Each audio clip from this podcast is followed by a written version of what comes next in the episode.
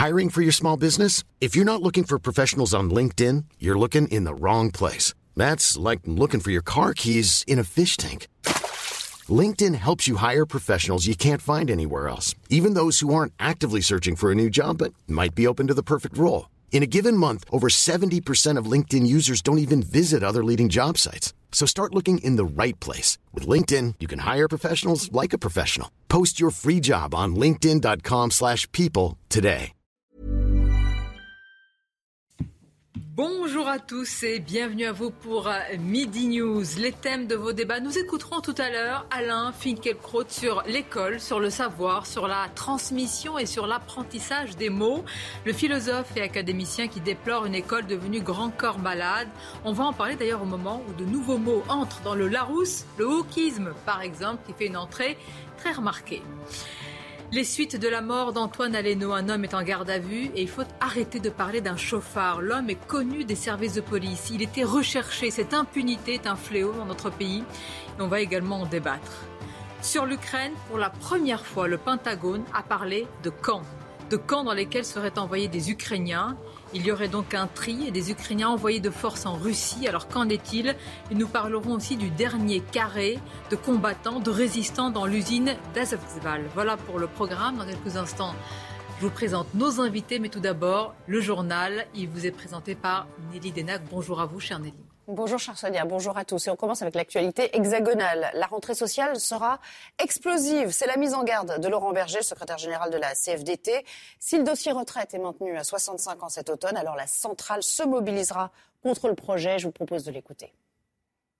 Il faut être clair. Sur la retraite à 65 ans, le report de l'âge légal, la CFDT sera vent debout parce que ça touche les publics, les travailleurs les plus fragiles aujourd'hui. C'est eux qui seront d'abord impactés par cette mesure. Et ce sera un automne social dur si Emmanuel Macron fait passer cette euh, réforme. Vous irez dans la rue, vous mais, bloquerez vous savez, le pays je le le dis faut. ce matin sur votre antenne, et je ne fais pas ce type d'exercice trop souvent.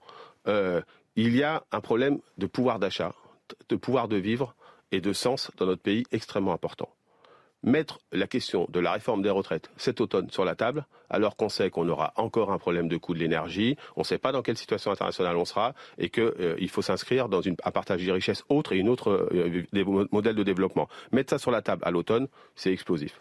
La politique, avec Renaissance, le nouveau nom de la majorité, hein, qui mobilise ses candidats aux législatives aujourd'hui à Aubervilliers. Mais l'annonce d'un nouveau gouvernement se fait euh, toujours attendre. En tout cas, le président de la République l'a affirmé hier. Il connaît déjà le nom de son Premier ministre. Bonjour Samis Faxi, vous êtes avec nous euh, en direct depuis euh, Aubervilliers. A-t-on des, des, précisions sur le déroulement de cette journée? Et puis, on a parlé peut-être d'une apparition du chef de l'État. Est-ce que vous en savez un petit peu plus?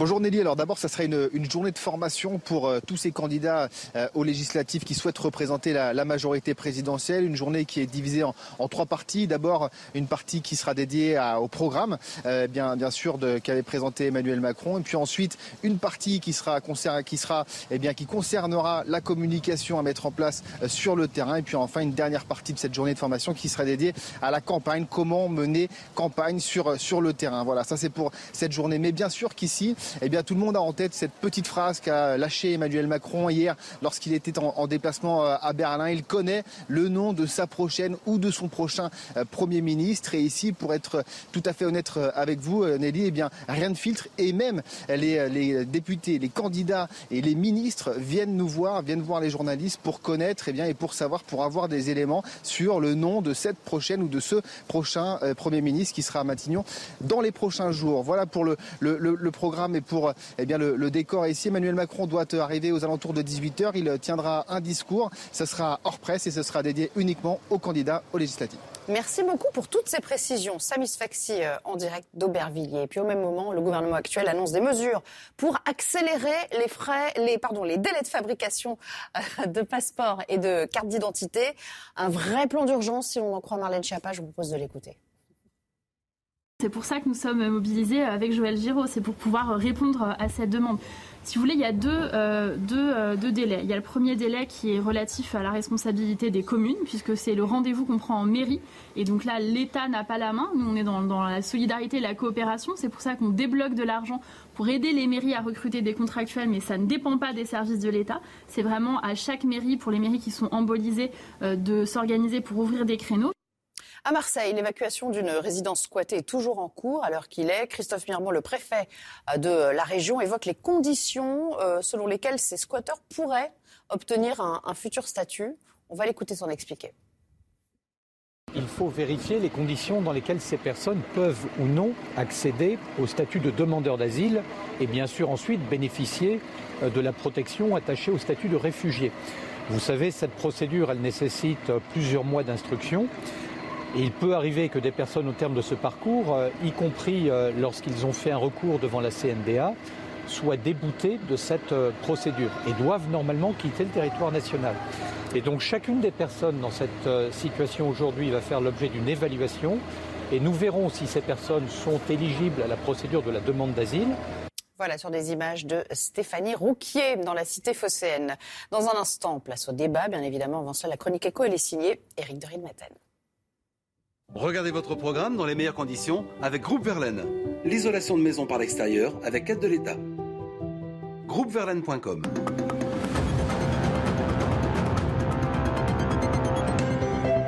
on va parler des euh, passoires énergétiques parce que ça va changer à partir du mois de septembre. Il y aura un audit obligatoire si vous souhaitez vendre votre maison. Donc les textes de loi viennent d'être de paraître au journal officiel. Pour vendre une maison, eh bien, il faudra passer par un audit, un contrôle d'une valeur d'un coût de 700 euros. Vous le voyez, c'est dans le cadre de la transition énergétique. Je le rappelle, à partir de septembre, ce sera pour vérifier les niveaux de consommation d'énergie de l'habitation, les émissions nocives, et puis il y aura aussi des devis pour des travaux à réaliser. C'est très coûteux. Ce sera d'ailleurs en place en septembre, mais ça devait être euh, plutôt au mois de janvier. Vous voyez, ça a été déjà reporté. Et aujourd'hui, les associations réclament un nouveau report à 2023. Les appartements, eux, ne sont pas encore concernés pour l'instant, mais à terme, ils le seront. Si vous souhaitez louer, par exemple, un appartement, eh bien, il faudra faire des travaux, sinon ce ne sera pas possible ou on ne pourra pas augmenter les loyers. Voilà donc des frais en perspective, mais c'est le prix à payer pour euh, cette fameuse transition énergétique à un moment où il y a des problèmes de pouvoir d'achat, c'est vrai que ça tombe plutôt mal.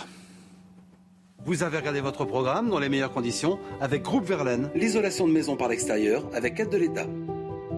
Groupeverlaine.com nos invités autour de cette table, Philippe Doucet, bonjour à vous. Bonjour, Merci d'être là, membre du Conseil national du Parti socialiste. Julien Oudoulou fait face, bonjour à vous bonjour, et bienvenue, porte-parole du Rassemblement national. Maxime Thiebaud nous accompagne. Maître, bonjour, Sonia. merci d'être là et bonjour à vous. Et l'essayiste, vous le connaissez, Mathieu Slama nous accompagne. Merci également d'être dans Midi News. Beaucoup de sujets et je voudrais revenir euh, sur euh, ce qui s'est passé. Ce n'est pas un coup de gueule, mais euh, je ne me le permettrai pas sur un sujet aussi grave, mais c'est une remarque. Car c'est choquant de voir ou de que l'on parle d'un chauffard, maître, concernant l'homme qui est mis euh, en garde à vue dans l'affaire de la mort du fils Aleno. Ce suspect est connu, comme on dit, de manière défavorable par les services de police. Bref, c'est un délinquant. Bah, les mots ont un sens et j'aurais apprécié qu'une partie de la presse qui en manque un petit peu rappelle réellement ce qui s'est passé. Et euh, il y a une enquête hein, qui est en cours et je vais respecter euh, bien sûr cette enquête. Mais il ressort quand même des éléments qu'on a notre, en notre possession, qu'il y a une personne qui a volé une voiture, qui a pris la fuite de cette voiture, qui a percuté ce jeune homme et qui l'a tué. Elle est là la réalité. Alors de dire qu'il a un accident de la circulation, je trouve ça quelque peu indécent. Il y a un moment, il faut quand même dire la réalité. On est face à un auteur des faits qui été connu par la justice, qui a commis un fait grave, qui euh, ensuite a tué quelqu'un.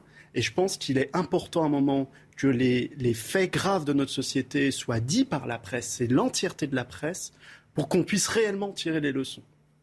Justement, les leçons, elles, interrogent aussi quelque part notre système euh, judiciaire. On va en parler puisque certains euh, ont tout de suite pointé du doigt un délit de l'impunité. Tout d'abord, rappelons les faits et leur euh, évolution dernière. Tout cela est résumé par Kinson. Antoine Areno roulait en scooter lorsqu'il a été mortellement percuté à ce carrefour dans la nuit de dimanche à lundi. Le bruit de l'accident a surpris les riverains. Il y a eu un, bruit épouvantable des freins. C'était très rocambolesque l'accident. On sait qu'il y a quelqu'un qui est mort. Une enquête a été ouverte pour homicide involontaire aggravé. Le chauffeur a tenté de prendre la fuite à pied, mais il a rapidement été interpellé par un policier hors service. Le suspect venait de voler un véhicule de luxe devant ce restaurant en donnant au voiturier un faux ticket. Antoine Areno, fils du chef multi-étoilé Yannick Areno, était à la tête de ce restaurant réputé. Devant l'établissement, des bouquets de fleurs sont déposés en sa mémoire. C'est quelqu'un de formidable et j'avais l'occasion aussi de déjeuner ici, d'avoir vu son fils et je trouve que c'est une terrible injustice pour tout le monde. Une passagère qui se trouvait sur le scooter et un chauffeur VTC ont également été percutés. Leur pronostic vital n'est pas engagé. Le conducteur âgé de 25 ans était recherché pour divers délits routiers. Bien, on va écouter dans quelques instants la maire du, 7e arrondissement, Rachida Dati, ancienne garde des Sceaux, qui a réagi. Euh, il vole la voiture avec une technique rodée auprès d'un voiturier devant un restaurant. Et quand il va percuter le scooter, il ne va pas aller aider deux personnes. Va descendre, il va partir, il va s'enfuir, il sera rattrapé, on le rappelle, par un policier qui n'était pas en service. C'est-à-dire que c'est un délinquant chevronné aguerri, Philippe Doucet. C'est-à-dire qu'il y a le vol, il y a ensuite, euh, vous frappez, il frappe la voiture, il voit évidemment qu'il y a des blessés, voire pire, et il s'en va. Oui, bah, la fuite sur devant, euh, il y a des gens pas courageux, le moins qu'on puisse dire.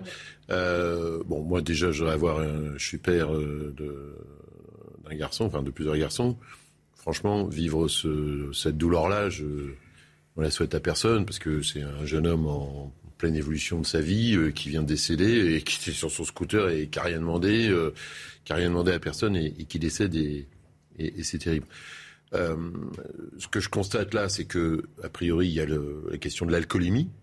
il y a la question qu'il a une peine de prison non effectuée, de, des informations qu'on a pu qu'on a pu avoir a priori, c'était des faits. Euh, c'est pas la première fois qu'il fait ça. Et effectivement, ça devait être quelqu'un habitué parce que moi, j'avais. Enfin, j'ai peut-être pas le profil de voleur de grosses voitures, mais aller chercher un, faux ticket. Je ne suis pas un spécialiste des voituriers, mais je trouvais ça. Enfin, faut savoir comment le système y marche, quoi, hein, de se dire. Ce n'est pas un cas du dysfonctionnement, euh, surtout parfois dans notre justice. Quand vous dites qu'il était recherché, c'est qu'on savait où le trouver. Oui, mais hein. à mon avis, c'était pas l'homme le plus difficile dans les débats qu'on a eu plusieurs fois autour de ce plateau, Sonia, c'est que le, dispositif de, euh, enfin, la faiblesse de OG6 en moyens, en organisation, en suivi. Euh, le lien police-justice, parce que pourquoi cette personne-là n'a pas effectué sa peine est-ce qu'il y avait des policiers euh, enfin, Il dort bien quelque part, ce monsieur. Donc, euh, pourquoi quelqu'un qui doit effectuer une peine euh, ne se présente pas? Pourquoi la police ne l'interpelle pas? C'est quoi les moyens derrière? Enfin, à travers ce cas dramatique, c'est intéressant de remonter les fils côté justice, voir comment ça se passe. Côté police vous aussi. Avez raison, vous, dites que ça fait longtemps qu'on a ce débat, mais il y a eu une présidentielle. Ces sujets, tellement important et grave, on aurait dû quand même un peu en parler. Les traités, ils n'ont pas été au cœur de la présidentielle. Vous dites les euh, moyens. Honnêtement, Sonia, plein, de choses n'ont pas, plein de choses n'ont pas été au cœur de la présidentielle parce que avant le premier tour, il y a beaucoup de débats qu'on n'a pas abordés. Ça, ça, change vraiment. Ça, oui, bien sûr, mais la question de sécurité sont un, ont été un enjeu de cette présidentielle qui n'a pas été vraiment mis en avant. Euh, mais il y en a d'autres. On va parler de l'éducation tout à l'heure. Euh, là, je suis sur ce sujet. C'est pour ça que je vous interroge. Je pense qu'il faut mettre sur le banc des accusés euh, la politique de M. Darmanin et la politique de M. Dupont-Moretti. Car c'est clairement le laxisme judiciaire qui a tué ce jeune homme. C'est ni le code de la route, c'est ni un chauffard, c'est le laxisme judiciaire. Et moi, je me rappelle d'une petite phrase qui m'avait euh, extrêmement choqué de M. Darmanin pendant notre deux tours, qui avait dit qu'avec Marine Le Pen au pouvoir, euh, les pauvres allaient mourir. Visiblement, avec M. Macron au pouvoir, ce sont les innocents qui meurent tout simplement parce qu'il n'y a pas de réponse pénale. Et ce délinquant, ne laissons pas croire que ce ne serait pas arrivé sous n'importe quel... Ce délinquant, c'est ajouter vraiment de la douleur à, Il faut dire ce qui est. Ce délinquant n'a jamais été arrêté par une sanction. Ce délinquant n'a jamais reçu de peine. On n'est pas allé le chercher pour ses trois mois de prison. On ne lui a pas mis un coup d'arrêt à cette spirale de la violence, à cette spirale de l'impunité. C'est l'impunité qui tue dans notre pays. C'est l'impunité qui lui permet d'enchaîner euh, euh, les, vols, d'enchaîner les larcins et de tuer aujourd'hui. Donc à un moment donné, il faut placer la responsabilité au bon endroit. Voilà. Euh, quand, vous voyez cette, cette presse qui nous parle d'accidents de la route, mais c'est honteux. C'est honteux. Donc tant qu'on n'aura pas une réponse pénale dissuasive, parce que la question, c'est pas les moyens, c'est pas les effectifs, c'est une partie, de la réponse, une partie. Ah, c'est une partie de la réponse. Quand, vous n'avez pas, de magistrat, vous risquez pas de condamner les gens. C'est la politique de dissuasion qui fait qu'à un moment la justice, elle sanctionne et elle arrête. et aujourd'hui, la justice, malheureusement, elle met en insécurité de par son laxisme. C'est ça la réalité. Juste, je trouve un peu dommage de vous en faites un sujet très politique. Mais c'est un sujet politique. Et on n'a pas toutes la politique. Ce que je dis simplement, c'est qu'on n'a pas toutes les données de ce qui s'est passé. Il y a une enquête qui va être menée. Et je trouve un peu étrange d'en faire tout de suite euh, le cas du laxisme, de la France qui va extrêmement mal du point de vue de la sécurité, etc. non, je dis juste, je pense que, vous avez dit quelque chose qui est, qui est fondamental, c'est qu'il y a visiblement eu des dysfonctionnements qui ont amené à cet individu de ne pas avoir fait les peines qu'il aurait dû faire ou quoi que ce soit. Maintenant, je pense qu'en réalité, il faut savoir exactement ce qui s'est passé, pourquoi on en est arrivé là, pourquoi il n'a pas fait les peines qu'il devait faire, ou alors peut-être qu'il a fait une peine et qu'il euh, il est sorti avant de la... Enfin, j'en sais rien. Manifestement, de ce qu'on a pu voir, il y a une des peines qui pas Il y a une des peines qui visiblement n'a pas été euh, exécutée. Mais en tout cas, voilà, moi je dis juste, soyons prudents. Moi, je suis toujours euh, un peu euh, dérangé parfois sur la récupération politique qui peut être faite de, de certaines choses sur lesquelles peut-être attendons déjà qu'il y ait l'enquête qui a été faite et je suis d'accord qu'il faut est-ce que sans être d'une couleur politique ou quels que soient vos postes d'observation on peut dire que si euh, cette information est vérifiée qu'il n'a pas effectué là et que véritablement il y a un cas d'impunité on peut tous véritablement mener le débat là-dessus. Voilà. En effet, ce serait un problème. Après, encore une fois, la cause, est-ce que euh, parce que la, question de la justice, du sous-financement de la justice, c'est un problème fondamental. Et puis il y a aussi d'autres sujets, mais euh, aussi moi, ce que je dis toujours, c'est, moi, je suis plutôt un ennemi du tout sécuritaire. Voilà, je, le dis. Et c'est vrai qu'il ne faut pas utiliser. Euh, des fois, je trouve qu'il y a une tendance dans le pays à utiliser des, des, cas qui sont dramatiques pour ensuite remettre totalement en cause la justice, remettre en cause le laxisme, comment dire, etc. Mais comment je juste que des prudence, fois, il faut être un peu prudent, même si je suis d'accord avec vous. Il faut, là, il y a certainement eu des dysfonctionnements qu'il faut regarder en face. Votre prudence, elle vous honore complètement. Il faut aussi avoir le constat, faire le constat que les grandes réformes de la justice sont très souvent intervenues après des drames humains. Ça, c'est une réalité en France. Et c'est malheureux. C'est un peu comme sur les routes où malheureusement, il faut attendre qu'il y ait un mort pour qu'on mette un dos d'âne. Ça, c'est un vrai drame en France. Euh, je suis d'accord avec votre prudence. Et il ne faut pas faire de la politique sur le drame humain qu'est en train de vivre aujourd'hui cette famille, parce que ce serait leur manquer de respect, premièrement, et que deuxièmement, il y a une enquête judiciaire qui est en cours. Par contre, ce qu'on constate de cette affaire qu'on regarde de l'extérieur, parce que je ne suis pas avocat dans cette affaire, nous ne sommes pas enquêteurs dans cette affaire, nous ne sommes pas magistrats, mais ce qu'on constate, c'est que l'objectif de la peine pénale, qui est de mettre fin aux troubles à l'ordre public, c'est ça quand même l'objectif de la peine pénale. C'est pas seulement de sanctionner la personne en tant que personne, c'est d'éviter qu'elle puisse commettre des drames demain. Et Eh bien malheureusement, j'ai l'impression que ce, cet objectif de la peine pénale, il n'est ben pas répondu. C'est ça mon débat, simplement. Donc on va continuer à en parler, mais tout d'abord le rappel de l'actualité, il vous est présenté par Jeanne Cancard. En près de 60 ans, c'est la première fois que la reine Elisabeth II manque le discours du trône au Royaume-Uni. La reine, absente en raison de ses problèmes de mobilité, est remplacée par le prince Charles aujourd'hui à la cérémonie au Parlement britannique. Un signe du transfert progressif de ses tâches à son fils aîné qui la représente déjà à l'étranger depuis plusieurs années. Alors que le président de l'Ukraine martèle sa volonté d'intégrer l'Union européenne rapidement, Emmanuel Macron balaye cet espoir. Le président français a prévenu hier cette éventualité pourrait prendre des décennies. De son côté, Volodymyr Zelensky avait exprimé il y a près d'un mois son souhait d'obtenir pour son pays ce statut de candidat dans les semaines à venir. Ce sont des variations qui sont devenues très régulières. En France, les prix des carburants sont nettement repartis à la hausse la semaine dernière. Le litre de gasoil carburant le plus vendu dans le pays valait en moyenne 1,94 le litre, soit une hausse de 6,23 centimes en une semaine. Nous revenons donc euh, au sujet. Je vous ai dit, euh, l'homme est en, garde à vue, le suspect, hein, maître. Il faut vraiment, comme vous le dites, euh, respecter toutes les étapes de la procédure. Mais tout de suite, la maire du 7e arrondissement, ça s'est passé dans le 7e arrondissement de Paris, Rachida Dati, ancienne garde des Sceaux, a réagi. Écoutez-la ce matin chez Pascal Pro. tout d'abord, j'ai eu très longuement M. Aleno, vous imaginez bien, puisque ce drame a eu lieu effectivement dans le 7e arrondissement et M. Aleno et sa famille vivent dans le 7e arrondissement. Et donc, il était normal que, que je puisse euh, euh, d'abord lui présenter mes condoléances, lui euh, proposer également notre disponibilité d'être à ses côtés pour l'accompagner dans, dans, ce drame et dans la procédure qui évidemment s'ouvre. Et évidemment, je lui, ai, je lui ai demandé si je pouvais évoquer justement ce drame et cette tragédie qui est liée aussi à l'impunité et euh, évidemment euh, qu'il m'a donné son accord.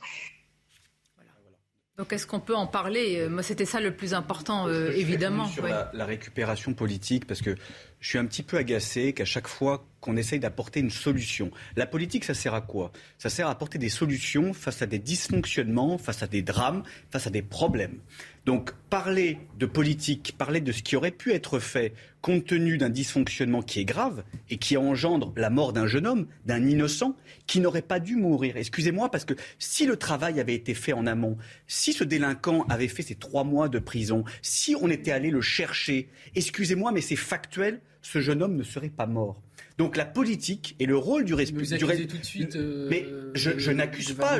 C'est factuel. Je cible les responsabilités. J'accuse la politique d'un gouvernement qui est laxiste, effectivement, et aussi, comme l'a dit très bien Maxime Thiebaud, il y a un problème effectivement avec la dissuasion et avec euh, la peine qui doit isoler des personnes qui sont dangereuses pour la société. Ce délinquant, visiblement et, dramatiquement, était dangereux pour la société. Il aurait dû être derrière les barreaux. La philosophie, en fait, de la politique qui est menée. Je vous donne un exemple. Je ne sais pas si euh, il faut dire qu'elle est laxiste cette politique, mais il y a eu cette remise en liberté, par exemple, de délinquants à la faveur du Covid. Alors, beaucoup. Euh, on s'est renseigné sur le sujet. Il est vrai, ils étaient en, fin de, peine. Hein. c'est ce qui a été dit pour ces. Euh, c'est pas un petit nombre hein, euh, de personnes qui sont euh, qui ont été sorties de, prison.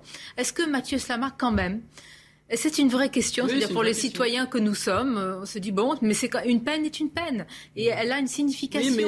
Est-ce qu'on n'est pas en train de dénaturer on s'est posé aussi la question récemment avec euh, le viol euh, par quelqu'un qui a, bénéficié d'une remise de fin, d'une réduction de peine. Et euh, c'est vrai que ce débat est revenu là, il y a quelques jours sur la table. Écoutez, moi je crois qu'il y a deux philosophies. Il y a la philosophie très punitive qui consiste à dire la, la prison est là pour comme vous l'avez dit, hein, bon, bah, vous assumez ce, que, ce côté très punitif et c'est votre droit. Consiste à dire on est là pour isoler les personnes dangereuses et, et voilà. Moi, moi, je pense que le, le, rôle de la justice, elle a, elle a aussi une dimension réhabilitatrice voilà. Et que c'est aussi le, fondement des, remises de peine, des réductions de peine, et c'est pour ça pour moi que c'est un principe aussi essentiel, à condition, à condition évidemment que ce soit bien euh, mis en place, mais la remise de peine, ça consiste à dire voilà, euh, vous vous êtes bien comporté euh, pendant votre incarcération, et donc au, regard d'un certain nombre de critères hein, qui sont très précis, hein, c'est pas quelque chose qui est, qui est arbitraire du tout, hein, en fonction de critères, en fonction d'appréciation, on vous, vous accorde une, une, remise de peine. Et je pense que c'est important pour deux raisons. La première parce que c'est aussi une philosophie qui consiste à dire voilà les gens peuvent changer euh, et que donc euh, on n'a pas une vision figée, figée de, de la et heureusement qu'il y a quand même et ensuite ça peut avoir un effet juste très positif au sens où ça encourage les, les délinquants éventuellement à changer et, euh, et euh, se réinsérer des profils de multirécidivistes moi je veux pas dire que noir c'est noir et que c'est terminé mais dans les plupart, euh, je ne dis pas faits divers d'ailleurs, ce sont souvent des faits de société aujourd'hui de plus en plus, hein, qui crantent et qui marquent une certaine orientation de la société. Mais malheureusement, ce sont des profils. On, aimerait bien. Hein, adhérer.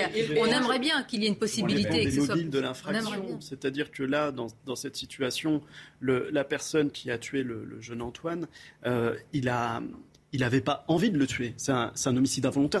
Il a pris la, fuite de sa voiture et il a percuté ce jeune il l'a tué. Une fois qu'il a percuté, qu'est-ce qui se passe Attendez. Non, mais la fuite. Non, mais, ah pas. attendez. Non, non. Ce que je veux expliquer par là. ce que je veux expliquer par là, la vraie question sur les, les remises de peine, sur euh, la question de la peine en France, c'est d'apprécier aussi le mobile. Quand vous voyez par exemple des terroristes qui vont bientôt être libérés ou des gens qui ont été arrêtés pour des questions de terrorisme, qui vont être libérés parce qu'ils ont purgé leur peine et que derrière, il va y avoir pratiquement aucune mesure de sûreté sur le plan administratif ou des, des surveillances, mais qui vont être assez discontinuées. C'est anticonstitutionnel, maître, au-delà de la peine, d'imaginer une. constitutionnel, mais ça pose aussi une question de sûreté de l'État. C'est-à-dire que vous avez des gens qui sont des ennemis de l'État qui vont être libérés parce qu'ils ont purgé leur peine. Ça, c'est une vraie question sur laquelle on doit débattre et sur laquelle on ne débat pas parce qu'aujourd'hui, on arrive à des fins de peine pour certaines de ces personnes. Donc, ce que je veux dire par là, c'est qu'on ne peut pas. Euh, c'est très, très compliqué sur des matières humaines, de partir de cas concrets pour faire de la théorie. Par contre, on voit très bien qu'il y a des politiques pénales à mener et elles ne sont pas menées, notamment sur les questions. Mais vous vous rendez compte, ceux qui nous écoutent, on a eu une présidentielle. C'est le moment phare dans une, dans un pays, dans une démocratie. on n'a pas eu. Bah oui, mais, pour parler de le ces COVID, sujets, vous me dites on la guerre pas... en Ukraine. On va parler de, de l'école, on n'en a pas parlé. Hein. Moi, j'aimerais. si vous connaissez les deux visions des deux candidats précis. Non, mais bien sûr, parce qu'effectivement, du fait de la situation, euh, enfin, on va revenir dessus sur comment s'est passé notamment ce premier tour la présidentielle, il n'y a pas eu de, de, de débat, de vrai débat démocratique. Et je pense d'ailleurs qu'on va le payer par la suite. Sur ce qui s'est passé sur le Covid et les prisons, je reviens, pardon, sur des aspects euh, triviaux, mais ça fait, euh, il nous manque des places de prison depuis des années. Donc à un moment donné, quand il y a la question de la Covid, ou si on veut pas avoir l'épidémie partout, eh ben on sort euh, les, euh, ceux qui sont en prison, qui sont en fin de peine. Donc on est sur des moyens euh, là-dessus. Sur ce que vous évoquez, maître, sur le suivi. Combien de présidents les présidents ont promis des places de prison peut... Oui, mais vous pouvez pas dire aujourd'hui aux gens qui regardent. Non, mais, pas mais, je, mais, mais chacun, chacun peut penser mais y compris quand on veut sortir des prisons, les, les, un certain nombre de communes ne veulent pas que la prison sorte sur leur territoire. Enfin, tout le monde a envie que les gens soient en prison, mais personne ne veut la prison sur sa commune. Donc on connaît ça par cœur. Puis la prison, c'est pas. et sur le suivi des terroristes qui vont sortir, la difficulté, c'est aussi nos moyens des GSI, euh, etc., de suivi, enfin les renseignements euh, intérieurs qui vont suivre, qui vont la suivre. Donc ça veut dire aussi des moyens en effectif. Et on voit bien aussi que la DGSI, même eux, même avec un centre de recrutement, ne sont pas à l'échelle. Parce que s'il y a un constitutionnel, la personne a purgé de sa peine, elle est dehors, et eh ben il y a un suivi. Voilà. Donc ce suivi, il faut, pour qu'il y ait un suivi, il faut qu'il y ait des petits bonhommes et des petites bonnes femmes avec deux bras de jambes qui suivent les gens mais allez expliquer au père, mère des victimes, que c'est anticonstitutionnel qu'un terroriste qui pourra se retrouver. Non, mais, comment on peut donner à entendre des arguments D'accord, mais à un moment donné, Sonia, on peut avoir des problèmes de politique pénale, ce que euh, vous évoquez, et en même temps, on doit rester dans un code de droit, parce qu'autrement, on bascule dans autre chose. Mais parce qu'autrement, on bascule dans autre chose. Voilà. Mathieu Slama, non, vraiment beaucoup travailler sur ce sujet. C'est ça le danger pour moi, et encore une fois, peut-être qu'on sera en désaccord, mais il ne faudrait pas que, en effet, des cas de gravissimes et, honteux d'insécurité, de, de, de, crimes ou quoi que ce soit, nous amènent à remettre en cause nos, principes euh, euh, juridiques et notre état de droit. C'est ça que je veux dire. Que ce soit euh, au regard de la question des remises de peine, encore une fois, qui pour moi est un principe essentiel, mais aussi on parle beaucoup des peines planchées, de... et, là encore, l'individualisation des peines, c'est quelque chose qui est fondamental de notre état de droit, ça découle de notre bloc de constitutionnalité, de l'article 8 de la Déclaration des droits de l'homme et du citoyen, donc c'est pas rien. Et je sais que vous, votre parti, vous, voulez des peines planchées. C'est pas moi mon parti, c'est moi le bon sens, et c'est moi ce que pensent les gens. Excusez-moi. Mais le bon sens. Non mais euh, excusez-moi, en fait, c'est pas un argument. Ça fait 30 ans qu'on applique votre philosophie là c'est la remise en cause de l'état de droit et de nos principes juridiques fondamentaux. Mais pas du tout. Il faut l'admettre. C'est la protection de la société. Ça fait 30 ans, en fait, qu'on applique votre philosophie. Ça fait 30 ans à coup de remise de peine. Ça fait, mais bien sûr que si. Que ça, fait durci du point de vue Pas du tout, pas du tout. Tout ça, les experts le disent. Tout ça, c'est un mirage. Ça fait 30 ans qu'on applique votre philosophie et ça fait 30 ans que euh, la récidive explose, que l'ensauvagement gangrène le quotidien des Français, qui ne le supportent plus. Donc il faut revenir à un triptyque dans le bon ordre. La protection d'abord, la protection de la société, ça passe notamment par la multiplication de places de prison. Marine Le Pen souhaitant construire euh, jusqu'à 85 000. Ensuite, la réhabilitation, pour, d'abord pour les familles de victimes. La réparation pour les familles de victimes. Vous comprenez les drames qui sont aujourd'hui avec des gens qui sortent de prison, avec des, des meurtriers qui peuvent avoir des remises de peine, et ensuite, et en dernier lieu, et en dernier lieu, effectivement, euh, peut-être la euh, réinsertion des détenus, mais en dernier lieu, d'abord, d'abord la protection et ensuite la réparation. Moi, je veux comprendre quelque chose. Est-ce qu'on va vers un durcissement ou est-ce qu'au contraire, comme le dit Julien Audoul, c'est tout l'inverse et il y a de plus en plus en fait de le taux d'homicide, le taux d'homicide. mais ça veut rien dire. Monsieur Doucet, il faut que les lois infusent, qu'elles soient appliquées. les lois ne sont pas. Le vrai sujet, le vrai débat, c'est quand on va avoir, pardon, quand on va avoir le débat budgétaire. Voilà, combien on a de budget sur la question, c'est de savoir les lois ne sont pas Parfois. La question, c'est de répondre à des objectifs. Il y a un moment, c'est de répondre à des objectifs. Quand vous allez à des séances, de, à des audiences de, de, comparution immédiate, que vous voyez des jeunes de 18 ans qui passent devant le juge, bon, qu'on leur dit, bah, votre dossier va être envoyé pour que vous puissiez préparer votre défense. Très bien, que le contrôle judiciaire, ils ne comprennent même pas ce que c'est. Et qu'ils reviennent un mois et demi après, qui sont jugés et qu'in fine, il n'y a pas de peine parce qu'ils ont commis un délit qui est certes grave d'un point de vue moral, mais qui d'un point de vue matériel, des conséquences, n'est pas suffisamment grave et qui se retrouve en liberté, là il y a un problème. Le but, c'est l'objectif de la peine pénale. Et la prison, c'est pas l'alpha et l'oméga. Quand vous chopez un jeune de 18 ans qui fait un trafic de stupes, vous allez le mettre en prison un an, ça va servir à rien du tout. Par contre, si vous l'attrapez que vous l'envoyez dans un service national, que vous l'envoyez dans un système qui le redresse, qui lui redonne des valeurs, eh bien là, l'objectif de la société il sera répondu. Mais le problème dans ce pays, c'est qu'on nous a, on a d'une part une partie des politiques qui nous dit il faut faire des places de prison, il faut faire des places de prison, sautant sur leur chaise comme un cabri. Très bien, on est content. Des courtes peines. Oui, et de l'autre, vous avez des gens qui nous noient dans un marasme bien pensant et qui n'apportent pas de solution. Le, le bon sens, en réalité, c'est qu'à un moment, dans un cas particulier, on met une réponse. Non, mais le bon sens pénal. Mais la, la, a son bon sens. Ouais, donc, euh... Et pourtant, ça marche pas si bien. Là, le, le bon sens pénal, c'est qu'à un moment, la personne, elle comprenne la gravité, et qu'elle soit ça, réinsérée. Il faut que les peines soient d'abord effectives, mais bien sûr. que ce soit fait dans un mais temps. C'est pas qu'une histoire de prison, c'est qu'on a un panel. Oui, mais déjà commençons par ça pour certains oui, qui sont nocifs, non, mais ça, on est nuisibles. Mais il faut apprécier, et je suis d'accord avec l'individualisation des peines, parce qu'on n'a pas créé comme ça des principes constitutionnels en se disant bon. on les met là parce que c'est beau. C'est qu'à un moment ils répondent aussi à des objectifs, à des choses concrètes. Où est-ce que tout commence? Tout commence à, à partir du moment où l'État répond au bon moment. À l'école. Tout commence à l'école et c'est le plus important. Là aussi, voilà un débat que nous n'avons pas mené parce que si vous arrivez à me dire quelle est la vision de l'école d'Emmanuel Macron, je sais juste qu'il veut léguer une planète plus vivante.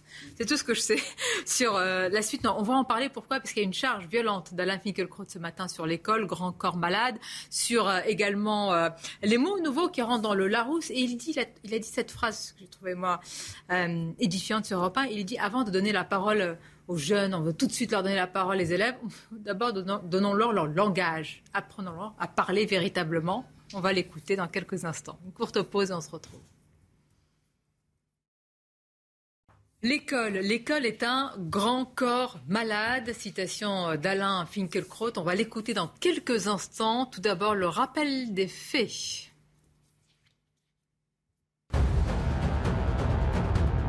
Plus d'un millier de militaires ukrainiens, dont des centaines de blessés, sont toujours dans l'usine Azovstal, selon Kiev.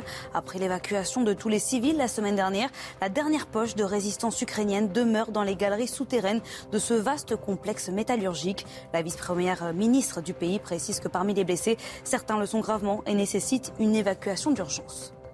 Police recherche gardien de la paix. En France, la police nationale a lancé sa campagne annuelle de recrutement avec l'objectif de former 2500 futurs gardiens dont la formation a été allongée de 8 à 12 mois. Les inscriptions au concours sont ouvertes jusqu'au 22 juillet.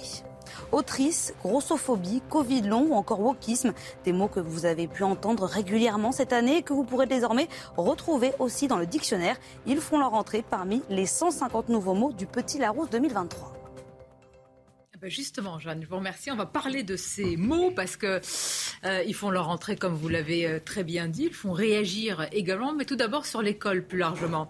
Alain Finkielkraut sur l'école, sur le savoir, sur l'apprentissage des mots. Le philosophe et académicien déplore une école devenue grand corps malade. On va en parler. On va tout d'abord l'écouter à ce sujet. C'était ce matin sur Europe 1 il y a, j'y reviens, car c'est très important la question de l'école. L'école est un grand corps malade et même un grand corps agonisant. Mais est-ce qu'il n'en parle pas quand il parle d'avenir? Je fais le serment de léguer, alors là il parle aussi d'écologie, une planète plus vivable et une France plus vivante, dit-il. Il parle d'une école du futur, Emmanuel écoutez, Macron, et c'est ça qui vous inquiète. Mais, mais, mais enfin, c'est un gadget absurde. Mais pourquoi? On n'a pas besoin d'une école du futur, on a besoin d'une école ancrée dans la grande tradition de la transmission. La communication a succédé à la transmission. On donne aux élèves la parole avant de leur donner la langue. Le résultat, c'est que les Français, dans leur majorité, ne parlent plus français. La langue, dit Robert Redeker, ne répond plus à l'appel de son nom. Et on le voit du haut en bas de l'échelle sociale.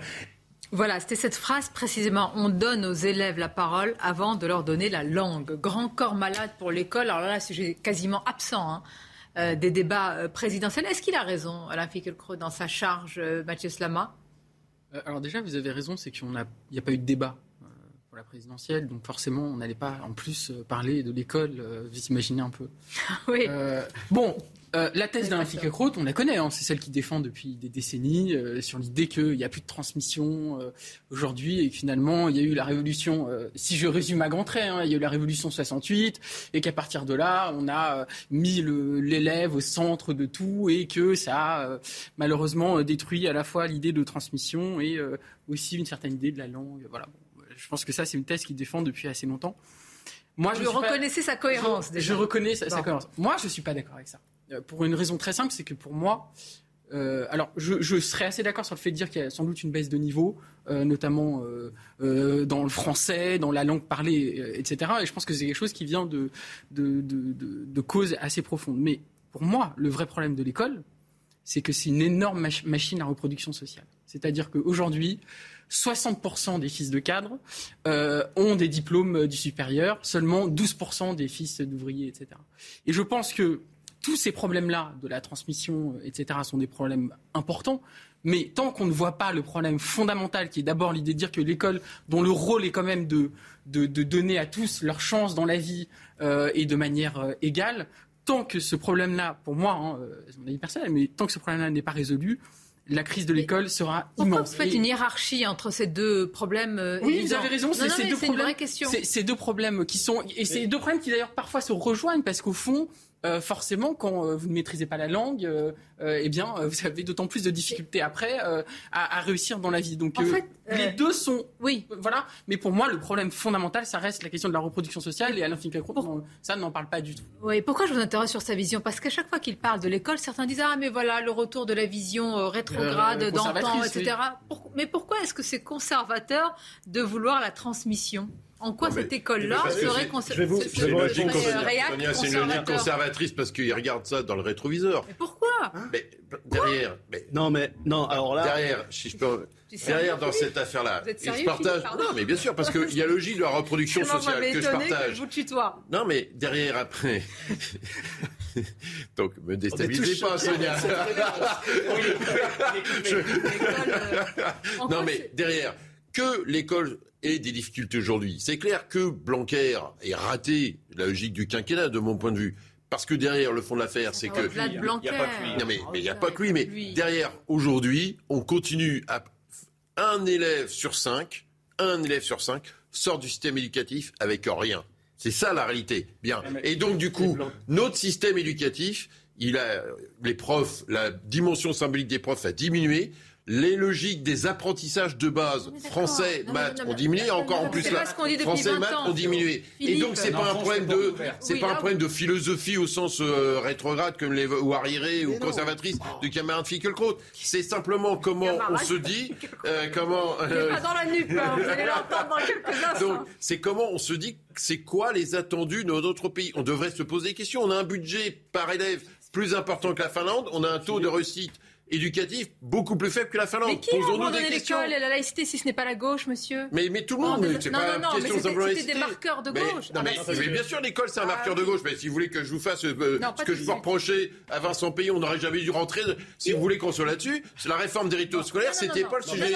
Voilà, l'inégalité aujourd'hui, c'est l'échec scolaire. Le problème de ce pays, c'est l'échec scolaire. Et on sort des montagnes de gamins avec qui n'ont pas le niveau d'études et de formation et de qualification à la fois pour être historien et avoir un job. Monsieur Blanquer, il a quand même récupéré le Titanic qui venait de se taper un iceberg. Il faut quand même lui reconnaître ça. Euh, il n'a peut-être pas les moyens pour mettre un deuxième iceberg dessus. Quoi, hein, donc, euh, moi, je trouve qu'il a essayé de faire des choses. Déjà, il a sauvé, il a laissé les écoles ouvertes en plein Covid. Et je pense que heureusement qu'il était là à ce moment-là. D'accord, mais la avec Monsieur Macron.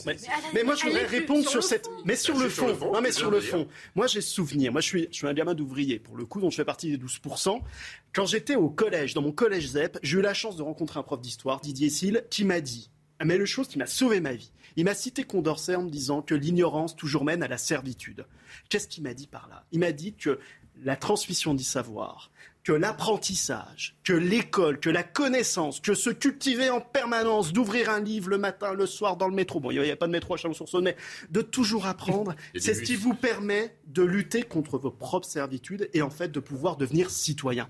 et c'est ça, c'est Didier Sille, qui est un grand professeur d'histoire, ah je ne sais pas ce qu'il devient, mais en tout cas, je le salue parce que moi, il m'a sauvé ma vie pour le coup, parce que c'est lui qui m'a donné coup à ça. C'est une belle formule, celle de Condorcet, elle devrait être au fond toutes les écoles. C'est que tous les professeurs devraient avoir comme consigne très simple que la transmission, c'est créer des citoyens. Et que. Mais ils cette consigne. Non, parce que malheureusement, malheureusement on n'apprend plus aux gamins à lire. Malheureusement, et c'est ce qu'il explique. Quand au néolithique, on a commencé à faire des dessins, c'est qu'on a voulu transmettre des savoirs. Et qu'à un moment, nos pères nous ont appris à lire ces dessins. C'est la même chose aujourd'hui. Vous, si vous ne connaissez pas la grammaire, si vous ne connaissez pas le vocabulaire, la langue française, vous serez incapable de comprendre Bernanos ou de comprendre Victor Hugo. Il y a un moment, il faut revenir à l'essentiel. Et le niveau en français a chuté, le niveau en mathématiques, il a chuté. Et on l'a vu avec les jeunes ukrainiens qui nous l'ont confirmé. Non, mais ce que je veux dire par là, c'est qu'il faut maîtriser les bases, qu'à un moment, le travail, c'est le labeur, c'est la souffrance, et qu'on ne le fait pas. Pensez qu'aujourd'hui, il y a des profs qui se mettent devant leurs élèves pour leur dire vous n'allez pas bosser et vous n'allez pas apprendre les règles. Il y a des profs qui aujourd'hui pensent que l'enfant, il a la compétence en lui-même pour réussir. Je suis désolé, il y a un moment, la compétence, elle vient de l'extérieur. Et que depuis les années 70, non, depuis les années 70, on a, on a divisé par combien? Deux ou trois le nombre de cours de français? Non, il y a un moment, il y a des folies. Alors on va faire du dessin, on va faire des trucs inutiles, mais on va pas nous apprendre le On est sur des aspects quantitatifs, on n'est pas sur l'aspect eh philosophique. Et bien sur si, si tu n'as pas chevillé au corps... Bien sûr c'est important la philosophie de l'école, mais... Mais relis Charles Péguy Mais je mets... D'accord, mais... Charles Péguy t'explique très bien que si tu n'as pas chevillé encore l'envie de transmettre, tu ne transmets pas. D'accord, mais les profs, vous pouvez pas dire aujourd'hui que la totalité des profs qui font sur les élèves ont pas envie de transmettre. Ils sont tous les jours, ils ont envie de transmettre, et tous les jours ils le font. n'ont pas les moyens.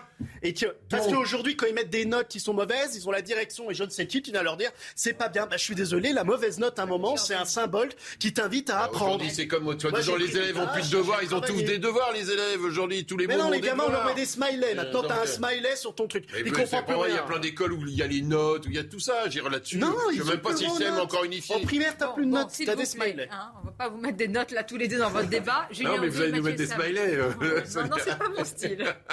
Je préfère la méthode à l'ancienne, mais c'est pas être rétrograde.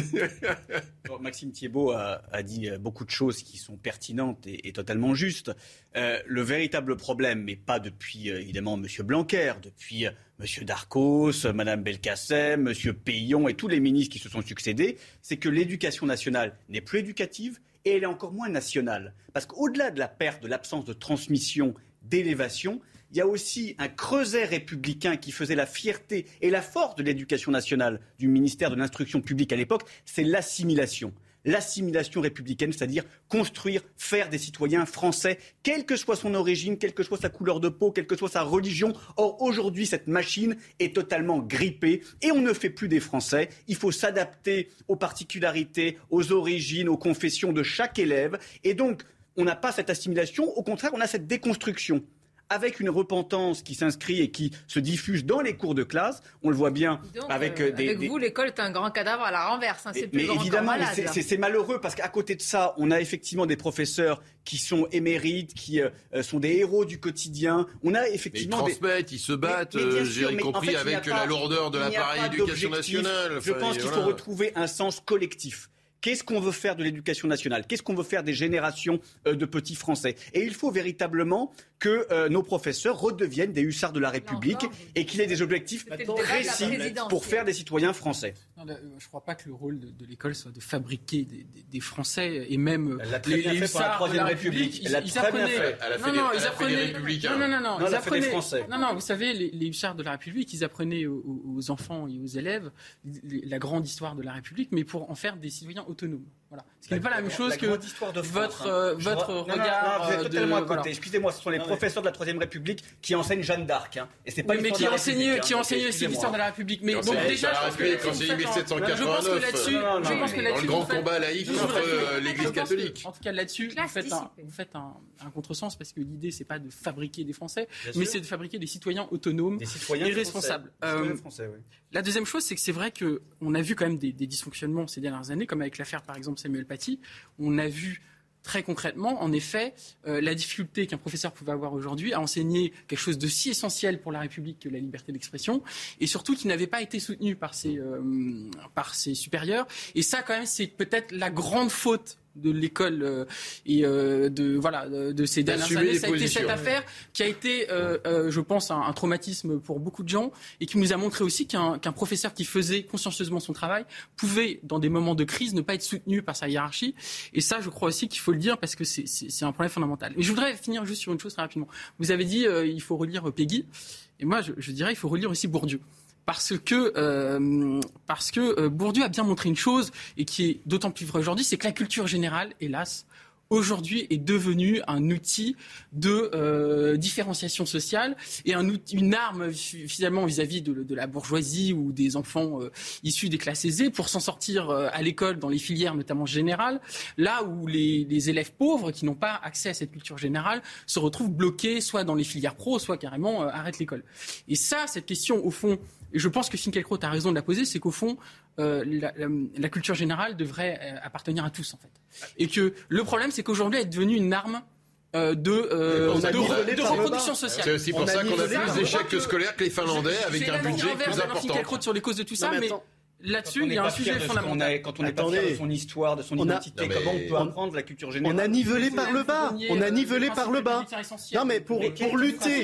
Quel principe républicain Vous-même, vous n'êtes pas fier quel principe républicain Au Rassemblement national, vous n'êtes pas fier de qui nous sommes, de qu'est-ce que la République. Donnez-moi un exemple. Donnez-moi un exemple au lieu de bavasser. Non mais pas d'exemple, pas d'argument, pas de débat. Attendez, vous avez dit, vous avez dit quelque chose d'intéressant sur la culture générale. Vous avez dit un truc intéressant. Vous avez dit oui, ça permet un déterminisme social. Ah bah ça, on l'a constaté aujourd'hui. Vous avez intégré Sciences Po sans épreuve de culture générale. On a supprimé les épreuves de culture générale en France en se disant comme ça, il n'y aura pas de discrimination. Eh ben, je suis désolé. On voit quoi? On voit un renouvellement non pas des élites, on voit accéder à des postes élitaires des gens qui avaient les moyens d'être formatés pour réussir les concours, c'est-à-dire de payer des grandes écoles, des écoles privées pour réussir les concours, mais qui n'ont même plus de culture générale. Donc on a des élites qui n'ont même plus de savoir. oui, euh, eh ben, mais c'est assez terrifiant. C'est assez terrifiant. La, crise des élites, c'est la crise de la culture générale qui n'est plus transmise aussi. Donc la, transmission, elle est, elle est vitale parce que le problème, c'est que si le renouvellement, c'est l'abrutissement, dans quelques années, on aura un pays d'abrutis et on en fera tous partie. On sera ravis d'être un pays avec un niveau médiocre. Donc, il faut revenir un, sur la priorité nationale, parce qu'il y a eu une aberration qui a été dite. La priorité nationale, elle est éminemment républicaine. Je rappelle que le Front populaire instaurait la priorité euh, nationale. Et je rappelle d'ailleurs que toutes, toutes les, toutes les, non, mais relisez un petit peu votre histoire. Toutes les élites bien pensantes, notamment tous les artistes qui ont signé cette tribune lamentable, les 500 qui ont signé la tribune comme quoi Marine Le Pen, c'était la xénophobie, etc. Ils bénéficient de la priorité nationale avec l'exception culturelle française. Et heureusement qu'elle existe pour eux, parce que, parce que sinon ils sont au chômage. va pas refaire cette ah, En attendant, Philippe Doucet, Philippe Doucet, c'est le rappel ça de y est, c'est moi qui ai le droit à la maîtresse Sonia Mabrouk, voilà, c'est pour moi. Voilà. Vous voyez, je vais avoir des, je vais avoir des marques, je vais avoir des marques sur le corps. Plaisantez aujourd'hui, si vous faites une remarque de travers, il y a des parents qui viennent. Je vous envoie mes parents si vous me tapez. Jeanne, c'est à vous. La Cour des comptes part à la chasse aux faux comptes. En 4 ans, la fraude à l'identité bancaire a été multipliée par 10. En 2020, les montants détectés de détournement de virements dans la sphère sociale étaient de l'ordre de 4 millions d'euros. Les opposants au compteur connecté Linky sont nombreux et parmi eux, une centaine a été déboutée par la justice. Ils réclamaient le droit au refus de cet appareil, le jugeant nocif. Ils ont été condamnés à verser 5 000 euros au distributeur d'électricité Enidis pour le remboursement des frais de justice. Shanghai au bord de l'implosion face à la politique du zéro Covid. Heures en pleine rue ou encore des ouvriers qui s'échappent en courant de leur usine. Le confinement commence à peser lourdement sur les nerfs des habitants après plus de 40 jours de restrictions. Au total, ils sont 25 millions confinés dans la plus grande ville de Chine. Merci à vous, chère Jeanne. On va reprendre le fil de notre débat. Alors, je voudrais vous faire réécouter parce que Alain Finkielkraut, il était en forme. D'ailleurs, je le salue parce qu'il a une période, vous l'avez constaté, euh, d'absence médiatique. Il n'était pas là. Il a eu des problèmes de, santé. Donc, on était très heureux de le retrouver. Alors, je vous dis qu'il est en forme parce qu'il a dénoncé vraiment vertement la NUP, la nouvelle Union populaire écologique et, et sociale. Pourquoi? Et ça, c'est intéressant. On va voir pourquoi, parce qu'il revient sur, l'histoire aussi de la gauche, du Parti socialiste, ça va vous intéresser, Philippe Doucet. Mais aussi, il est assez euh, direct vis-à-vis de Jean-Luc Mélenchon. Et vous allez l'entendre, il estime qu'en fait, que les médias euh, sont trop indulgents vis-à-vis de la gauche de la gauche, l'extrême gauche, quand ils criminalisent, entre guillemets, l'extrême droite. Alors, je voudrais euh, vous entendre sur ce sujet, mais tout d'abord, on va l'écouter il y a un aspect de cette radicalité qui est entièrement neuf. C'est-à-dire la radicalité de la France insoumise, c'est la soumission à l'islam fondamentaliste. Une soumission, une reddition sans condition. Le programme commun euh, de cette nouvelle Union populaire écologique et sociale, c'est l'abrogation de la loi sur le séparatisme. Premièrement. Deuxièmement, Jean-Luc Mélenchon met les points sur les i avec une franchise qui lui fait honneur, puisqu'à Épinay, il a dit ceci, je n'ai pas peur de le dire, ce que vous voyez là, dans ces quartiers, c'est la nouvelle France, le nouveau peuple selon Mélenchon sans doute, celle sur laquelle nous nous appuierons pour tout changer demain. C'est très clair. Autrement dit, non seulement Jean-Luc Mélenchon croit au grand remplacement, mais il mise sur le grand remplacement pour accéder au pouvoir. Bien, la charge fait, a fait réagir ce matin, elle continuera. Qu'est-ce que vous en pensez? D'abord, est-ce que les médias sont trop indulgents par rapport euh, à la gauche à gauche? Est-ce qu'on n'a pas suffisamment, euh, comment dire, ausculté le programme de Jean-Luc Mélenchon sur l'Europe, sur Poutine, sur tout cela, alors qu'on euh, l'a fait dans la dernière ligne droite avec Marine Le Pen? Quel est votre sentiment? Écoutez, un, il n'y a pas vraiment eu d'auscultation de personnes avant le premier tour de la présidentielle, parce que comme il n'y a pas vraiment eu de débat de campagne, donc il n'y a pas eu d'auscultation. Il y a eu une auscultation du programme de Marine Le Pen dans l'entre-deux tours, ça c'est vrai, et je pense qu'il va y avoir l'auscultation du programme de Jean-Luc Mélenchon d'ici le 12 juin. Bah, il est temps. Donc, euh, voilà, parce que parce qu'il y a une campagne initiative. Non, mais, vous, et que, non, mais vous comprenez ma question. En réalité, Jean-Luc Mélenchon, sur certains sujets, moi je, je, ne dis pas qu'il faut le dénoncer, je dis voilà, sur l'Europe, sur Poutine. Est-ce qu'il est passé à travers euh, bah, les gouttes alors que d'autres, euh, quand non mais il a eu, il a eu beaucoup, non mais il a eu beaucoup de talent. Non mais il y en a deux qui ont eu beaucoup de talent dans cette affaire-là. Il y a un qui a pas, qui a pas compris comment ça se passait. Ceux qui ont eu beaucoup de talent, c'est Marine Le Pen et Jean-Luc Jean Mélenchon, qui en 24 heures ont changé de position en dénonçant euh, l'invasion euh, de l'Ukraine par la Russie. Donc en 24 heures, ils ont retourner complètement leur position. Il y en a un qui n'a pas compris, qui a continué à défendre le truc, euh, c'est euh, Éric Zemmour qui s'est pris euh, la foudre parce que du coup, il continue à, avoir son problème avec son t-shirt. Ce sont ses qualités d'orateur qui ont permis à Jean-Luc Non, c'est son talent politique, leur talent politique et leur expérience politique à tous les deux. Ils ont tous les deux senti comment la campagne tournait et comment le peuple français réagissait par rapport à ça. Il dit autre chose. Hein. C'est du métier. dit complaisance avec l'islam radical, c'est du métier aussi. Qu'est-ce que vous en pensez? Non, mais moi je pas. Je, derrière après, moi j'ai que. Je pose la question. Non mais franchement, bon, ça c'est les obsessions de Monsieur Finkelkraut.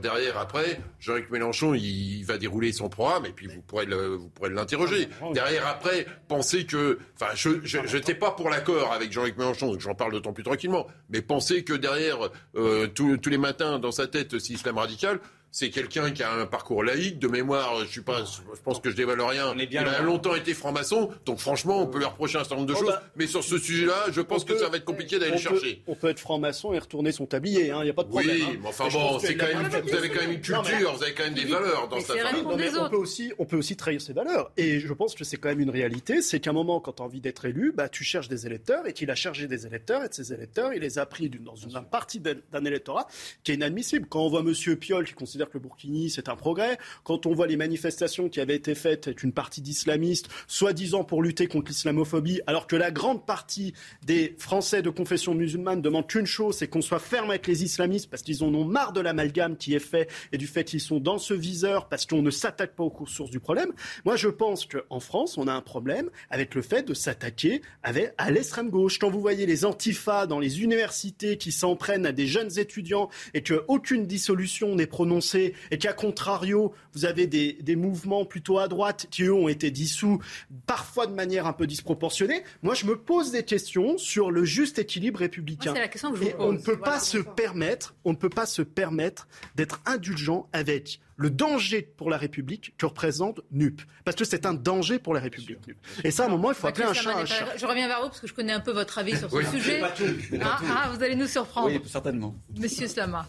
Non, il y a bon, beaucoup de choses à dire parce que même euh, Alain Ficacrot a dit tellement de choses, mais euh, euh, vous regardez le programme de NUPS, NUP, je sais pas comment on dit, euh, bref. Moi, je suis ni NUP ni soumise. Bon, d'accord. Donc, oh, elle est bonne celle-ci. Je suis pas convaincu du jeu de mots, mais donc, en tout cas, vous regardez le programme, le programme de, de NUP aujourd'hui c'est peu ou prou le même programme que la gauche, euh, l'Union des gauches de 72. C'est faux. Euh, et c'est peu ou prou. Bah, laissez-moi finir. Laissez-moi finir. Et c'est peu ou prou euh, le même programme, même à certains égards, que la gauche plurielle de de de 80. de 90. Elle voulait pas désarmer les Ce que je veux dire par là, c'est que c'est un programme qui consiste à dire. C'est un programme qui n'est pas anticapitaliste, c'est un programme très à gauche en effet, qui consiste à dire on va augmenter les salaires, on va augmenter en particulier les petits salaires, les minima sociaux, la retraite euh, à 60 ans. Et d'ailleurs, c'est même pas une vraie retraite à 60 ans, donc c'est même pas non plus euh, une réforme radicale euh, de, des retraites, en tout cas du point de vue progressiste. Je dis pas social-démocrate parce que c'est le retour à une ligne vraiment à gauche. à gauche. Et moi, je voudrais juste le bon côté là-dessus. Là-dessus, il y a tout le mauvais côté, wokiste, je vais finir là-dessus parce que c'est l'autre sujet, mais en tout cas sur le plan économique et social, c'est un vrai programme de gauche.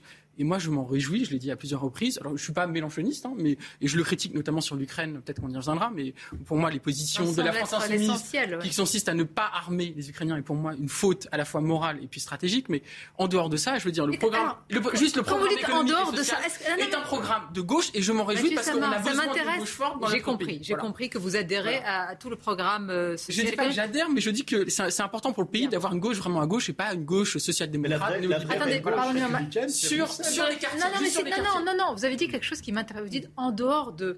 Vous avez dit sur l'Ukraine, c'est pas moral, c'est pas en dehors de. Mais c'est un sujet essentiel. Ah, c'est un sujet essentiel Moi, moi je. alors, moi, mais vous voyez, c'est ça qui m'interroge. Ah, je, suis d'accord, c'est un vrai problème. Comment on peut saucissonner Moi, c'est ça. C'est que chacun prend ce qu'il veut dans un. Alors, moi, mon espoir, mon espoir, c'est que dans le cadre de cette union, euh, Mélenchon euh, ait des inflexions sur sa, sur sa position ukrainienne et renonce à cette idée de ne pas armer les Ukrainiens, hein, qui est pour moi le, scandale. Voilà, moi c'est mon espoir. Et juste sur les quartiers, en un mot, moi, pardonnez-moi, mais je trouve que vous avez dit c'est un électorat inadmissible. Mais en quoi l'électorat des quartiers populaires Il n'a pas dit ça. non, non, attendez, Mathieu Slama, dire que, c'est-à-dire cette façon de saucissonner la France, de parler à la France des quartiers, on parle à la non, France. Non, mais ce que je veux dire, tout court, on parle à toute la France. Pardonnez-moi par rapport à ça. Philippe Doucet, la gauche a remplacé euh, une. Elle n'a rien remplacé du tout. Si, elle n'a rien remplacé du tout. On peut quand même Pardonnez-moi Pourquoi sur les quartiers populaires Non, mais sur les quartiers populaires, simplement, Jean-Luc Mélenchon, il a envoyé un message de bienveillance là où pendant toute la campagne, les mecs s'en prennent plein la tête. Voilà. Mais moi, je l'entends tous les jours. Voilà, ils peuvent être d'accord ou pas. Mais un message de division et de confrontation. Bien sûr, la polarisation, c'est pas la bienveillance. La d'avocats de Jean-Luc Mélenchon, c'est quand même le monde à l'envers.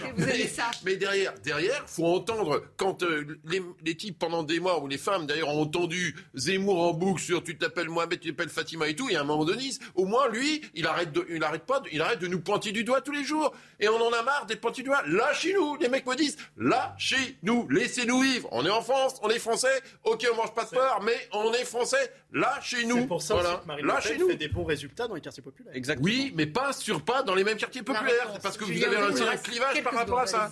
Oui, non, c'est quand même fascinant que certains médias est une bienveillance vis-à-vis de l'extrême gauche, parce que c'est l'extrême gauche quand on regarde point par point le programme, et surtout quand on écoute les déclarations, parce qu'on s'attarde pas assez sur les déclarations des porte-paroles de NUPS. C'est-à-dire, quand vous avez Sandrine Rousseau qui dit qu'on va surveiller dans la chambre à coucher ce qui s'y passe, quand vous avez Émeric Caron qui vous dit qu'on va instaurer des permis de voter, des permis de voter, et quand vous avez Clémentine Autain qui vous dit si c'est pas l'élection qu'il fait, c'est la rue qui renversera, je veux dire, à un moment donné, c'est un programme qui est dangereux. Avec une fascination comme pour des régimes totalitaires comme Cuba et Venezuela, qui est assez nauséabond, dont personne ne parle et dont les élites bien pensantes ne, parlent pas. C'est un programme d'extrême gauche avec une complaisance avec les islamistes qu'il faut dénoncer, il faut appeler un chat un chat, c'est tout. Marquer une pause. On va compliquer. Mais je me suis arrêté avant pour pas prendre de coups de Oui, oui, un peu comment j'ai été Donc ça marche. Non, mais restez avec nous. On écoutera ce que dit Alain Finkielkraut aussi sur la guerre, sur la rhétorique. Parce qu'hier, on a dit oui, Poutine avait un discours moins offensif, mais il fallait écouter la rhétorique, euh, justement. évidemment, c'était ça aussi. Non, cette que comme guerre les gens avaient peur qu'il y ait non, non, vous avez. Euh. La pause, restez avec nous, on va continuer à parler.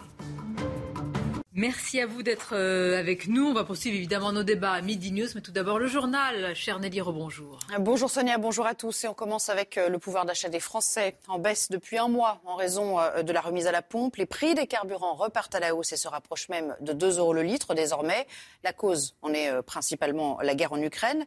Elle a poussé les cours du brut à des sommets, mais cette tendance, elle a été à nouveau accentuée récemment par le projet d'embargo européen contre le pétrole russe. Regardez le tout en images et avec un commentaire de Florian Paume et Inès Salicane. Dans cette station-service de banlieue parisienne, les prix à la pompe affichent près de 2 euros le litre de carburant et certains clients sont désabusés. On fait que payer, payer, payer. Ça n'arrête plus quoi. Ça n'arrête plus. On ne sait pas où on va, on va terminer, comment ça va se finir, mais On n'a pas de payer, c'est tout. Ça coûte assez cher. Euh, surtout, bah, là, je suis tout jeune permis, donc euh, j'arrive au mauvais moment, on va dire.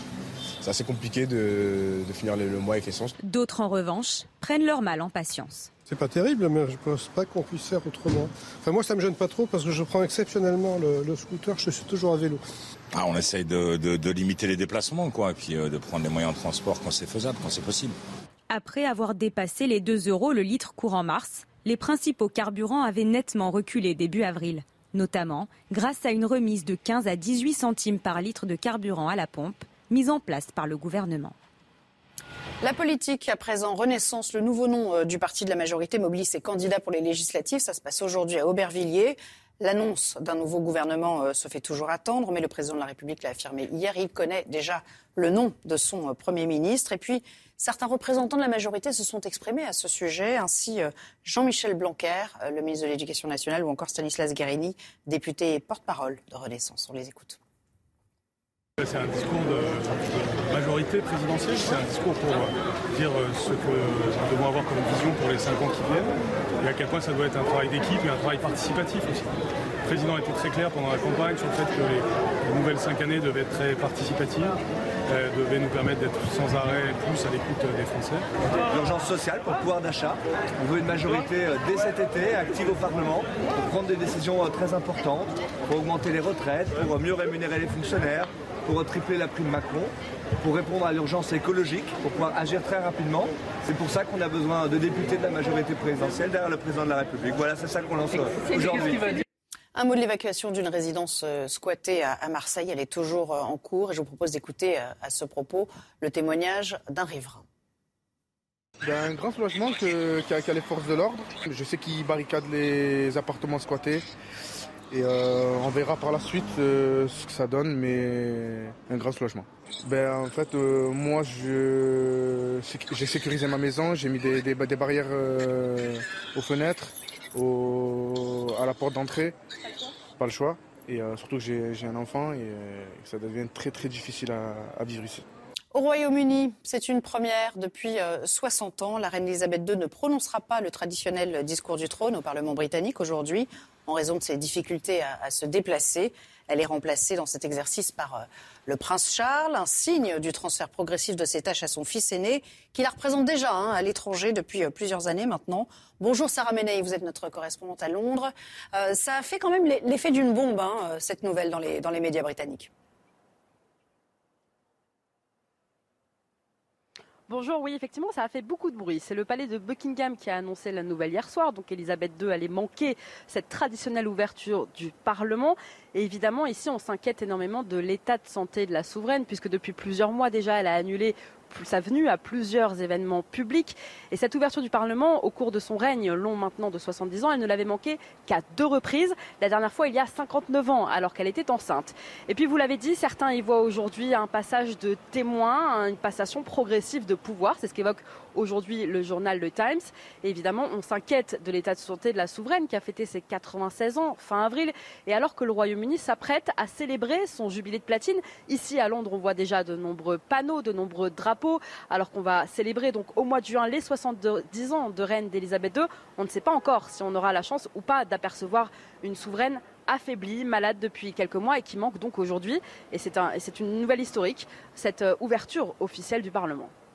Merci beaucoup Sarah pour euh, toutes ces précisions en direct de Londres. Avant de reprendre le débat avec Sonia et la suite donc de, Midi News, un mot de sport. On va parler euh, de Rennes qui mise sur son homme en forme du moment, Benjamin Bourigeau, afin de se qualifier pour la Coupe d'Europe. Regardez la chronique sport avec Screwfix. Plus de 10 000 produits de qualité pour les pros.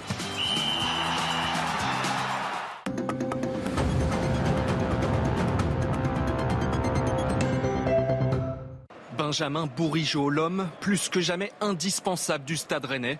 Sa nomination en Ligue 1 pour le trophée du meilleur joueur du mois d'avril n'est pas un hasard. Le Breton est sur un petit nuage. Et forcément, je travaille dur au quotidien pour justement essayer d'être le plus performant possible, d'être le plus décisif. Forcément, je franchis des caps euh, les années après les autres, mais je travaille dur au quotidien parce que je sais que j'ai encore beaucoup de choses à, à apprendre. Une place en Ligue des Champions est encore possible pour Benjamin Bourigeau et les siens. Une victoire contre Nantes mercredi soir ramènerait les Bretons à trois points seulement de la deuxième place. C'était la chronique sport avec Screwfix. Plus de 10 000 produits de qualité pour les pros. Midi News, la suite. Merci d'être avec nous pour cette euh, deuxième heure et surtout avec nos invités, Maître Maxime Thiebaud, Philippe Doucet qui est membre du Conseil national du Parti socialiste, l'essayiste Mathieu Slama et on accueille le général Bruno Clermont. Bonjour à vous. Merci d'être avec nous, général Bruno Clermont. Alors comme tous les jours, je veux dire malheureusement, l'actualité est intense sur le front euh, ukrainien. Beaucoup de sujets euh, à vous soumettre. On va en parler dans quelques instants.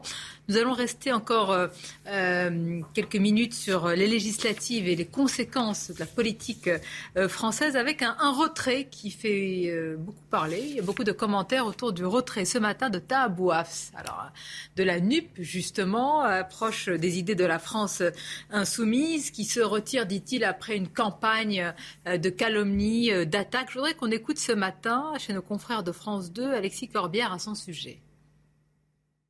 Le cas dont nous venons de parler de M. Bouaf était aussi l'exemple de ces jeunes gens issus de milieux sociaux parfois euh, défavorisés, dans des quartiers populaires, qui s'engagent et qui parfois même dans leur engagement sont pas toujours, comment dirais-je, parfaits. Parce que vous, êtes parfaite, vous, moi je ne le suis pas. Et nombre de gens aussi n'étant pas parfaits ne subissent pas, en raison de ces imperfections, les différents procès de, médiatiques que M. Bouaf a subi. Et c'est ça qui m'a fait de la peine. C'est que on est parfois assez compréhensif. Ça vous fait de la peine qu'il renonce? Que tout ça a été échoué, oui, quelque part. Ouais. Enfin, le, concernant, ça ne me fait pas plaisir. Alors il y a deux façons de voir les choses. Certains qui regrettent justement qu'il ne se soit pas frotté euh, justement au verdict des, urnes. Je rappelle qu'il a été euh, condamné, qu'il fait appel. Hein. Enfin, il y a encore la procédure qui est possible en tous les cas pour euh, un juge racial. Il a été condamné pour avoir traité la, policière Linda Kebab d'arabe de service. Il y a aussi ses propos hein, qu'il a tenus et je vois qu'Alexis Corbière parle d'imperfection, mais il a tenu des propos sur Charlie, sur Charb, etc., qui ont évidemment ulcéré euh, bah, tout le monde quasiment, hein, si ce n'est ceux qui le soutiennent. Maxime Thibault, est-ce que pour autant on ne peut pas dire dommage parce que c'est aux urnes, c'est aux électeurs de décider finalement et pas ni euh, le monde politique et encore moins médiatique? Non mais le côté victimaire devient fatigant. Et ce ne sont pas des imperfections. Je vais vous citer juste un tweet de M. Tabouaf. Les pouilleux de Charlie Hebdo n'existent qu'à travers notre indignation. Cessons de commenter leur une dégueulasse et ils cesseront d'être. Donc ce n'est pas des imperfections. C'est des propos qui sont des outrances. Donc, à l'outrance, il y a une réponse sur les réseaux sociaux de républicains qui ont dit à un moment ça suffit. Si LFI, c'est M. Bouaf, et du moins si M. Bouaf est candidat pour LFI, c'est que LFI ressemble à M. Bouaf et crédite les propos de M. Bouaf. Donc à un moment, il faut dire les choses telles qu'elles sont. Moi, j'empêcherai jamais quelqu'un d'être candidat à l'élection législative et c'est aux électeurs de choisir. OK. Mais quand on veut affronter l'électorat, quand on veut faire de la politique, il faut assumer derrière que ces outrances et ces propos puisse être contesté. Et vous l'avez très justement dit sur Twitter, quand vous l'avez invité à venir dans vos émissions, que ce dernier, il osait peut-être pas être confronté à ses propres propos. Donc le côté victimaire aujourd'hui, ça suffit. Il y a un moment, il faut assumer, quand on fait de la politique, il faut assumer ce qu'on a dit. Et M. Boif a finalement assez peu de courage. C'est votre avis? Je suis partagé sur cette question et je vous avoue que je suis un peu embêté euh, dans cette histoire parce que d'un côté, moi, je déteste cette époque où on, récupère des vieux tweets, euh, on, harcèle quelqu'un. Et d'ailleurs, euh, il vit un peu euh, quelque chose que, d'autres avant lui ont vécu, c'est-à-dire vraiment tout un tas de personnes, hein. voilà, sans doute. Et donc c'est vrai que moi, j'avoue que j'ai beaucoup de mal avec vieux ça. Tweets, je, et avec je pense qu'on peut exhumer tous vos tweets. Jamais vous ne direz cela sur ah ce qui a été dit jamais. Non, non, bien sûr, bien sûr, évidemment. Mais ce que, je vais venir après. Je vais venir après. Mais en tout cas, voilà, moi, cette époque qui, euh, euh voilà, s'acharne sur sur un seul homme comme ça. J'avoue que j'ai été très mal à l'aise sur, euh, voilà, l'acharnement sur euh, sur sur ce sur ce jeune qui, je pense, et Mila, d'ailleurs, ne pas acharné sur Mila. Bien sûr, mais quel, bien non, mais attendez, je vais venir, mais je vais, je vais venir, je vais venir. Juste. Laissez-moi juste finir mon, mon propos. Juste voilà, moi je suis embêté par, par, par ce, harcèlement et aussi le fait que pour moi, il, comme vous l'avez dit, il aurait dû se présenter euh, et euh, c'est les urnes, comme vous, comme vous dites, qui, qui décident.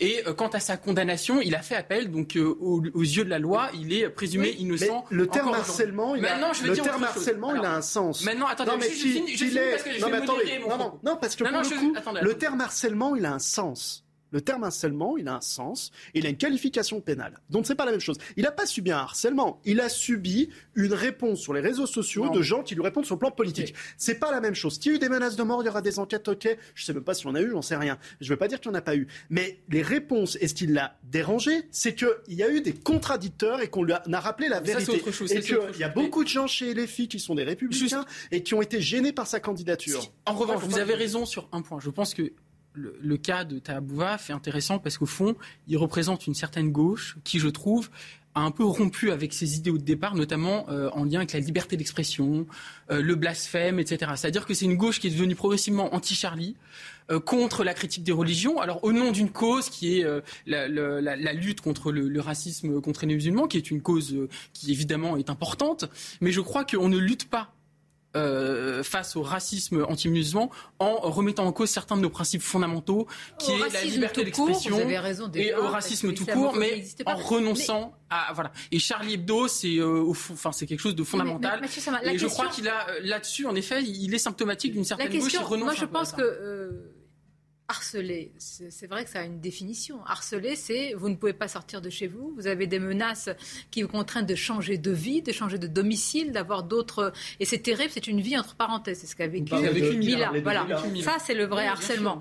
Le reste, c'est du débat politique. Alors, il peut être cru, il peut être rude, il peut être dru, mais enfin, sinon, il ne faut pas ce que je, Ce que je veux dire simplement, c'est que, voilà, j'étais un peu dérangé par cet acharnement, on va dire. C'est l'effet de meute. Maintenant, vous voyez l'affaire Mila, je trouve que ça a été un bon révélateur parce que c'est une affaire qui a montré que la gauche euh, elle a quand même beaucoup divisé la gauche, et il y a une partie de la gauche, dont celle de Jean-Luc Mélenchon, et je dois le dire, ça je dois le dire, qui n'a pas eu le courage de défendre Mila euh, au nom de la liberté d'expression. Et c'est vrai que ça, c'est quelque chose qui, personnellement, moi, m'inquiète euh, et qui euh, aussi est une sorte de pente que, prend la gauche qui est contraire quand même à, à ces idéaux de départ. Et ça, ah, je, ça, je suis critique là-dessus. Alors moi, je ne partage pas les propos de euh, M. Bouaf depuis très longtemps parce que je pense comme vous que la question de la liberté d'expression, la question de, la liberté de critiquer les religions, du droit de blasphème. J'ai été le député qui a fait l'extension du droit de blasphème à l'Alsace-Moselle, donc je pense que c'est quelque chose de, de structurel de ce que nous sommes, nous, la euh, République française, la Révolution française, ça me paraît essentiel.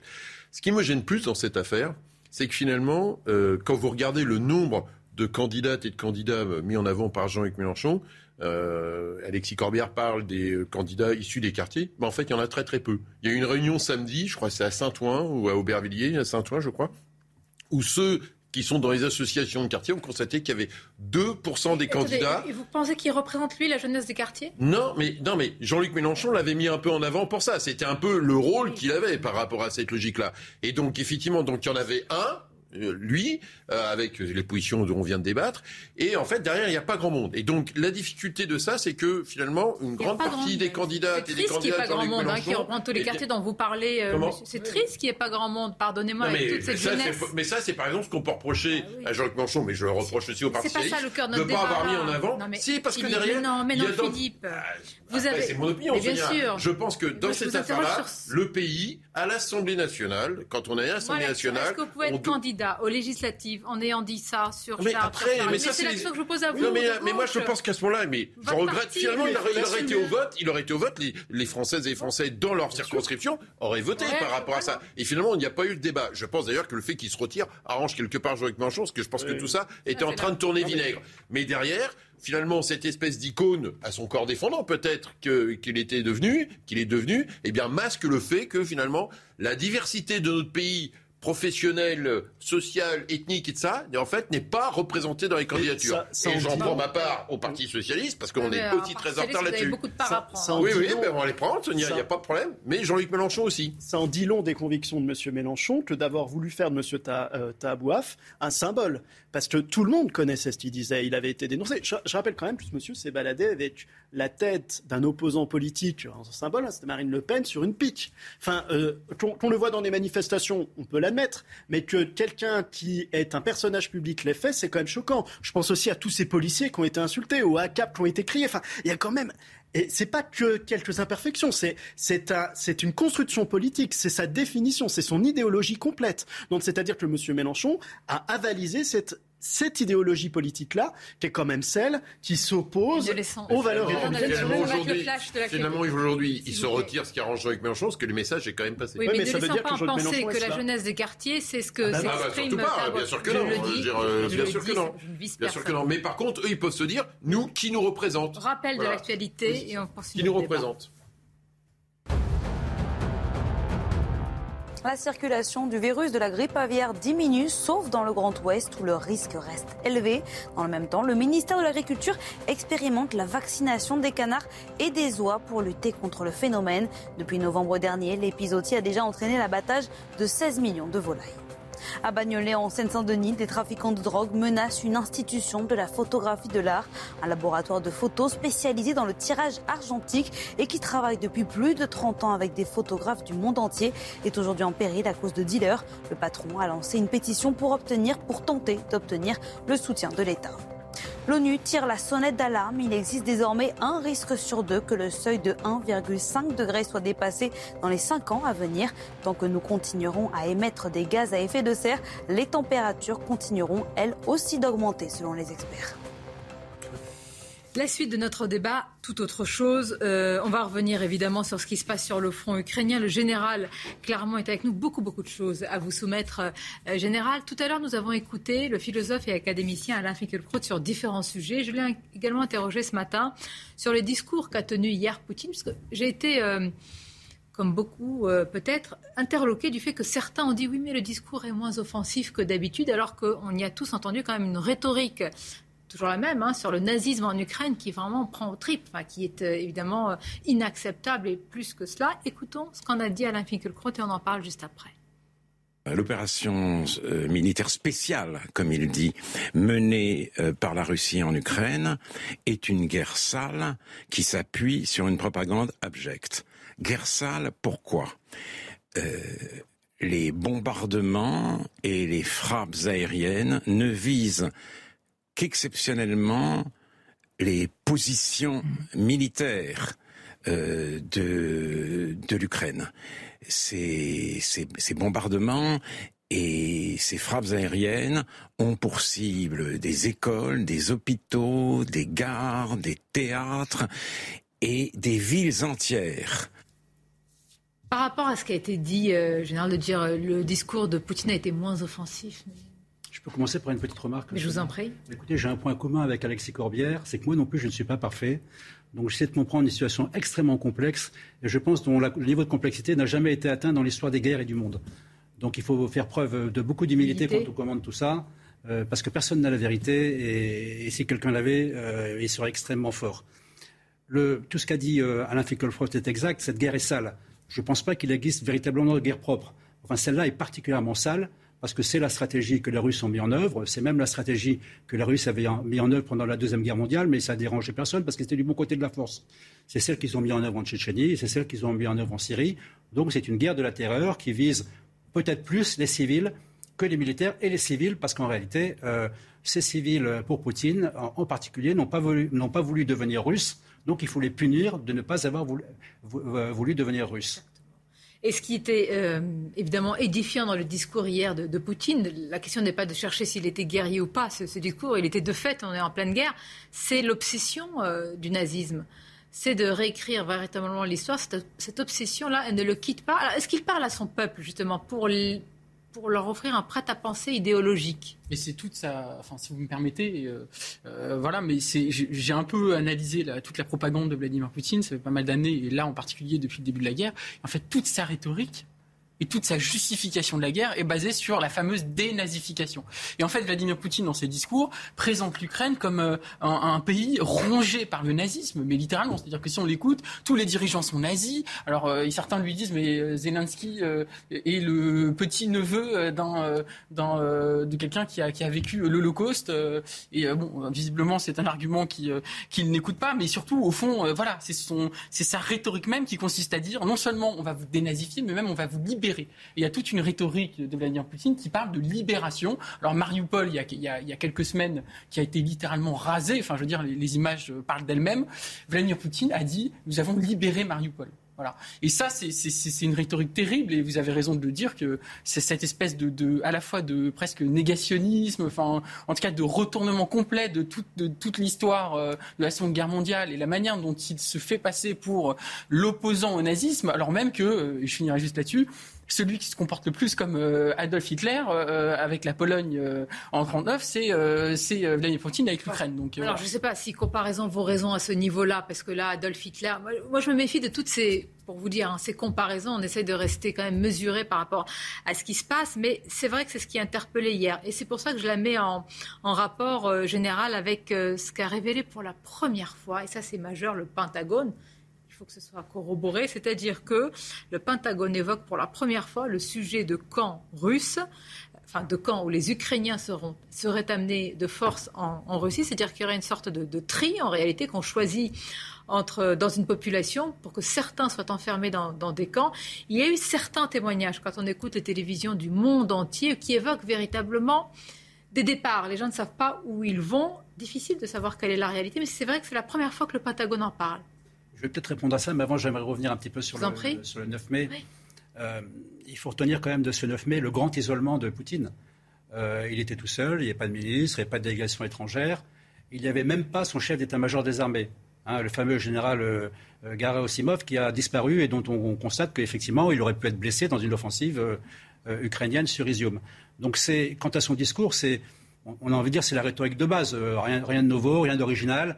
Par contre, ce qui est peut-être nouveau, c'est qu'en fait, il, a, il, est resté quand même finalement euh, dans ses objectifs euh, euh, relativement mesurés, c'est-à-dire qu'il n'a pas déclaré la guerre à l'Ukraine, il n'a pas appelé la mobilisation, donc il reste dans une situation dans laquelle il considère que actuellement les combats qui se déroulent sont suffisants. Vous voyez, ce qui me frappe, c'est la différence entre ce que vous, et vous avez raison, le ton mesuré, on peut dire mesuré, et ce dont on va parler, c'est-à-dire ces camps, cette possibilité ou probabilité des camps. Mais ça, ça fait partie. je, reviens sur ce sujet. Euh, ça fait partie des, de, l'héritage euh, stalinien que revendique Poutine. Euh, mettre des camps de filtration, déporter des gens qui ne vous plaisent pas à l'autre bout de la Russie, c'est tout à fait possible. On sait que ces camps de filtration, on en a parlé bien avant que le Pentagone n'en parle, tous les, les, tous les civils qui sont sortis des zones de combat, on les met dans les camps et on les trie. Alors, ceux qui veulent aller en Ukraine et qui ne peuvent pas aller en Ukraine, on les envoie au fin fond de, la Russie. Donc ce n'est pas vraiment une nouveauté. Euh, la question, c'est de savoir quelle est l'ampleur de ces camps. Est-ce que ces camps servent également au, profit des, services de renseignement pour interroger les hommes et, connaître des, éléments de renseignement humain sur la position des troupes ukrainiennes, je pense que également ces, camps sont aussi un outil de guerre pour gagner la guerre et un outil de terreur pour gagner la guerre de la terreur. Parce que selon les services ukrainiens, en général, ce sont plus d'un million de personnes qui auraient été ainsi euh, emmené, mais le mot, quand il y a des camps, c'est déporté en, Russie. Il y a des témoignages au sujet. Certains racontent des scènes qui ressemblent à des scènes où il y a des gens emmenés de force. Euh, et ça, c'est un crime de guerre. Ah, c'est un crime de guerre supplémentaire. C'est un crime de guerre de, plus euh, de Poutine et de son armée, dont on rappelle quand même que l'important pour une armée, c'est pas de parader sur la place rouge, c'est l'efficacité de cette armée. Et cette armée rencontre de très grandes difficultés et elle continue à rencontrer de très grandes difficultés. Ça ne veut pas dire qu'elle ne peut pas progresser. Ça veut dire que la seule façon qu'elle a pour progresser, c'est progresser dans la très grande violence. Et ça, on peut dire que les Russes euh, sont des spécialistes en la matière. On va continuer à en parler, on va marquer une courte pause et on va s'intéresser, rester avec nous véritablement à ce qui se passe dans l'usine d'Azovstal, symbole de résistance, mais général jusqu'à quand? Il y a, c'est presque le dernier carré de résistance véritablement, d'abord dans la ville, et il faut vous raconter d'abord qui sont ces combattants, comment ils résistent. Ils ne comptent pas se rendre, et donc la question terrible générale, c'est jusqu'au massacre, jusqu'au dernier d'entre eux. Une courte pause et on en parle. On va poursuivre nos débats, vous le verrez dans quelques instants. On sera symboliquement évidemment dans cette usine d'Azovstal, symbole de résistance, mais jusqu'à quand? Nous parlerons aussi de la ligne de front. Vous allez voir qu'elle va et qu'elle a évolué, mais tout d'abord le rappel de l'actualité avec vous, Jeanne. C'est bientôt l'heure de vérité pour la Finlande et la Suède. Après des années à l'écart des alliances militaires, les deux pays se préparent à une possible candidature à l'OTAN. À l'origine de ce tournant, la volonté de dissuader leurs voisins russes de les agresser après l'invasion de l'Ukraine qui a marqué un tournant drastique, notamment pour la Finlande qui partage une frontière de près de 1300 km avec la Russie. À Cuba, un nouveau bilan fait état de 40 morts dans l'explosion d'un hôtel, une explosion accidentelle due au gaz. L'hôtel de luxe emblématique du centre de la Havane avait fermé pendant deux ans en raison de la pandémie et s'apprêtait à rouvrir aujourd'hui au public après des travaux. C'est désormais l'œuvre d'art du XXe siècle la plus chère jamais vendue lors d'enchères publiques. Un célèbre portrait de Marilyn Monroe par le maître américain de la pop art Andy Warhol a été vendu 195 millions de dollars hier soir à New York. On revient à ce qui se passe dans l'usine d'Azovstal. Nous parlerons aussi hein, de l'Union européenne et, de l'Ukraine et du discours d'Emmanuel Macron. Beaucoup d'implications euh, hier dans ce discours devant le Parlement européen. Mais tout d'abord, général, Bruno Caramon, peut-être rappeler aussi, puisque les, les téléspectateurs de CNews euh, vous regardent depuis un certain temps, vous êtes un pilote de chasse de formation. Vous êtes vraiment, j'allais dire, l'élite, la quintessence hein, de l'armée de, l'air. Euh, vous faites partie. Hmm pas si il faut le dire comme ça, mais bon, mais effectivement. Vous l'êtes, il faut le dire, hein, pas de pas de modestie. Au contraire, c'est important. Donc votre analyse est précieuse, générale. Jusqu'à quand? Jusqu'à quand ces combattants de l'usine d'Azovstal vont-ils résister? Est-il juste de dire que de toute façon, il n'y aura pas de reddition? Ils vont pas se rendre. il faut se souvenir qu'au départ du siège de Mariupol, il y avait à peu près 5000, euh, 5000 combattants euh, ukrainiens, euh, trois unités principales au niveau brigade, contre à peu près le triple de Russes. Aujourd'hui, il reste uniquement deux bataillons russes, c'est-à-dire à peu près 2000, 2000 soldats russes contre ceux qui restent dans l'usine, mais il y a également, je pense, des francs-tireurs qui sont dans des bâtiments et, des snipers qui continuent à tirer sur les Russes. C'est une des raisons pour lesquelles ils n'ont pas pu faire leur défilé. En tout cas, ils n'ont pas voulu prendre, faire le risque de défilé le 9 mai à Mariupol. Donc aujourd'hui, c'est vraiment le, dernier réduit des combattants. Et ce dernier réduit des combattants, il est particulier, puisque c'est le fameux bataillon Azov, hein, le tant détesté bataillon Azov, qui a bien compris, je pense que les chefs l'ont dit régulièrement, euh, ne se rendra pas parce que s'ils se rendent, ils savent qu'ils seront exécutés. Donc il y a de fortes chances pour qu'ils combattent euh, les armes à la main. Alors comme ils sont enfermés dans des souterrains, qu'est-ce qui peut leur arriver? Ils peuvent manquer d'eau, peuvent manquer de munitions, peuvent manquer de vivres. Donc euh, je pense que la stratégie de Poutine, il y en a deux, c'est soit je les assiège comme des rats, et c'est son expression, soit je fais ce que j'ai fait en Syrie. Et là, c'est pas moi qui le dis, mais c'est le témoignage que j'ai eu d'un médecin urgentiste qui a beaucoup suivi les, les combats en Syrie, euh, les derniers poches de résistance, euh, les Russes les réduisaient avec des grenades chimiques, des gaz incapacitants, qui faisaient que les combattants étaient obligés de sortir de, leur, cachette. À ce moment-là, euh, il était abattu par les, forces russes. Donc là, je pense que dans ce cas-là, c'est un peu compliqué parce que les Occidentaux ont mis quand même une ligne rouge ambiguë, mais une ligne rouge quand même concernant le chimique. Donc l'option qu'il a, c'est de les assiéger et, des lignes rouges sur le chimique jusqu'à la mort. En, sachant Syrie, que, on a vu ce que ça donné. Sachant que je pense que c'est important, pardon, c'est important. Il y a des combattants valides, mais il doit y avoir des centaines de blessés hein, qui sont dans ces souterrains. Et je pense aussi qu'il reste des civils. Hein, et là aussi, sur la question combien de civils restent dans ces souterrains, on entend des choses un peu contradictoires de la, de la part des Ukrainiens. Je pense qu'ils sont pas eux-mêmes ne savent pas euh, combien il y a de combattants et combien il y a de civils dans ces souterrains qui sont, immenses. Dans, dans, cette usine, alors qu'il y a eu une je pense qu'il y, a eu il y a eu des communications un peu euh, contradictoires sur le nombre, euh, la date de sortie, euh, où est-ce qu'ils sont allés. Donc probablement il reste des civils également dans, ces, dans les souterrains de cette usine. La stratégie des Russes, c'est à la fois de les assiéger, mais c'est également, c'est un peu étonnant parce qu'ils bombardent, ils bombardent. Mais comme les souterrains sont à plusieurs mètres de profondeur, pour être capable d'avoir une bombe qui va faire un cratère à 10 mètres, aujourd'hui, ça n'existe pas. Donc on se demande pourquoi ils bombardent cette usine si ce n'est que par principe, ils bombardent parce que c'est tout ce qu'ils savent faire. Et parce qu'il y a ce, dernier carré qui résiste. Et parce qu'il y a sans doute un dernier carré de snipers et de résistants euh, qui continuent à, lutter aussi, parce qu'eux savent très bien qu'ils ne seront jamais faits prisonniers. Euh, donc ils n'ont pas d'autre solution que de, tirer jusqu'à la dernière munition.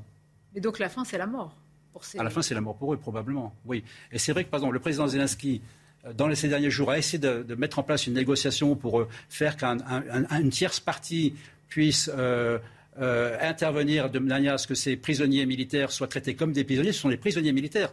Donc s'ils se rendent, ils doivent être traités comme des prisonniers. Ce sont des combattants en uniforme. Donc, mais il faut une tierce partie qui garantisse le fait que s'ils se rendent, ils pourront être mis en sécurité, en, camp militaire, euh, euh, comme c'est le cas, comme les conventions de Genève le, prévoient. Mais c'est très peu probable dans ce contexte. Alors la ligne de front et le rapport de force. On va se rendre à, Odessa parce que là, les combats s'intensifient. Bombardement, assaut, tapis de bombes véritablement. Et tout cela est résumé par Rémi Savary. À Odessa, les services d'urgence doivent faire face à de nouvelles scènes de chaos. La ville du sud de l'Ukraine a de nouveau été visée par des frappes russes. Sept au total, affirme l'armée ukrainienne, qui dénombre un mort et cinq blessés. Les blessés ont subi des blessures d'intensité moyenne. Cette installation n'avait rien en commun avec une infrastructure militaire ou des objectifs militaires. Il n'y a pas de dépôt de munitions ici et il n'y en a jamais eu.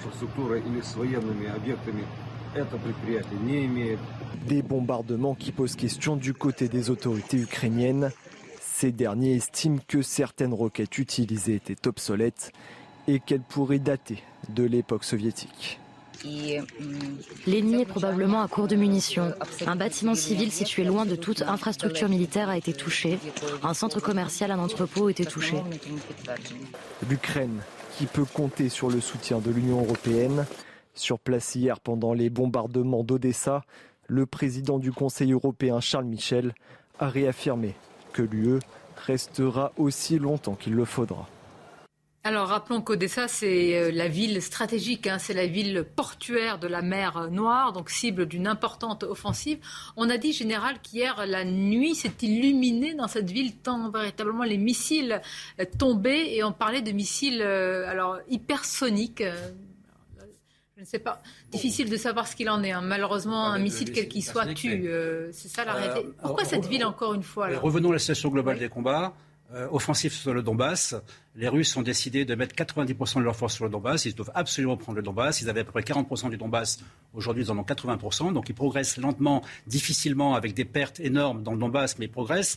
Ils ont un problème dans le Donbass, qui n'est pas dans le Donbass d'ailleurs, c'est la ville de Kharkiv, qui est une immense ville.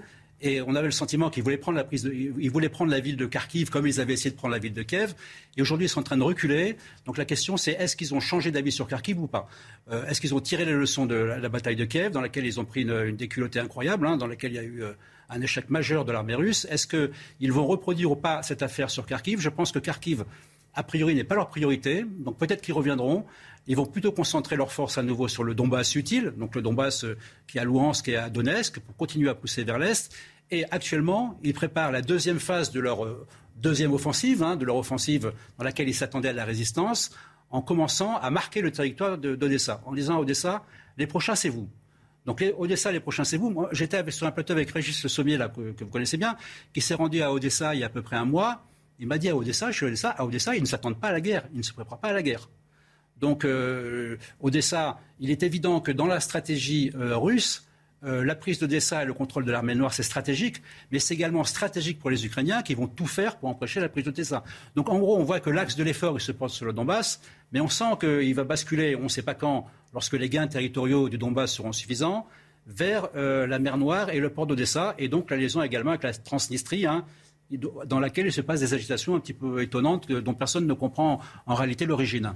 Sur Kharkiv, général, il est décrit véritablement des tranchées. C'est-à-dire qu'on est là dans une guerre. Ce n'est plus la guerre, euh, la guérilla urbaine qui était décrite au début de la guerre et du conflit. On est véritablement dans une guerre conventionnelle, si je puis dire. En tous les cas, les Ukrainiens sont dans des tranchées en train d'attendre les Russes. Il faut toujours remonter en, arrière. On va remonter donc aux Jeux Olympiques en Chine, hein, qui se sont terminés le 25 février.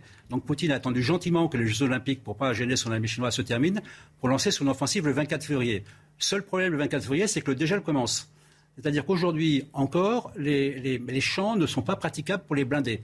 Donc c'est effectivement une guerre d'armée contre armée, char contre char, artillerie contre artillerie très dissymétrique, parce que la puissance de feu des Russes est au moins cinq fois supérieure à celle des Ukrainiens, dans l'attente euh, des renforts euh, en canon qui sont en train d'arriver.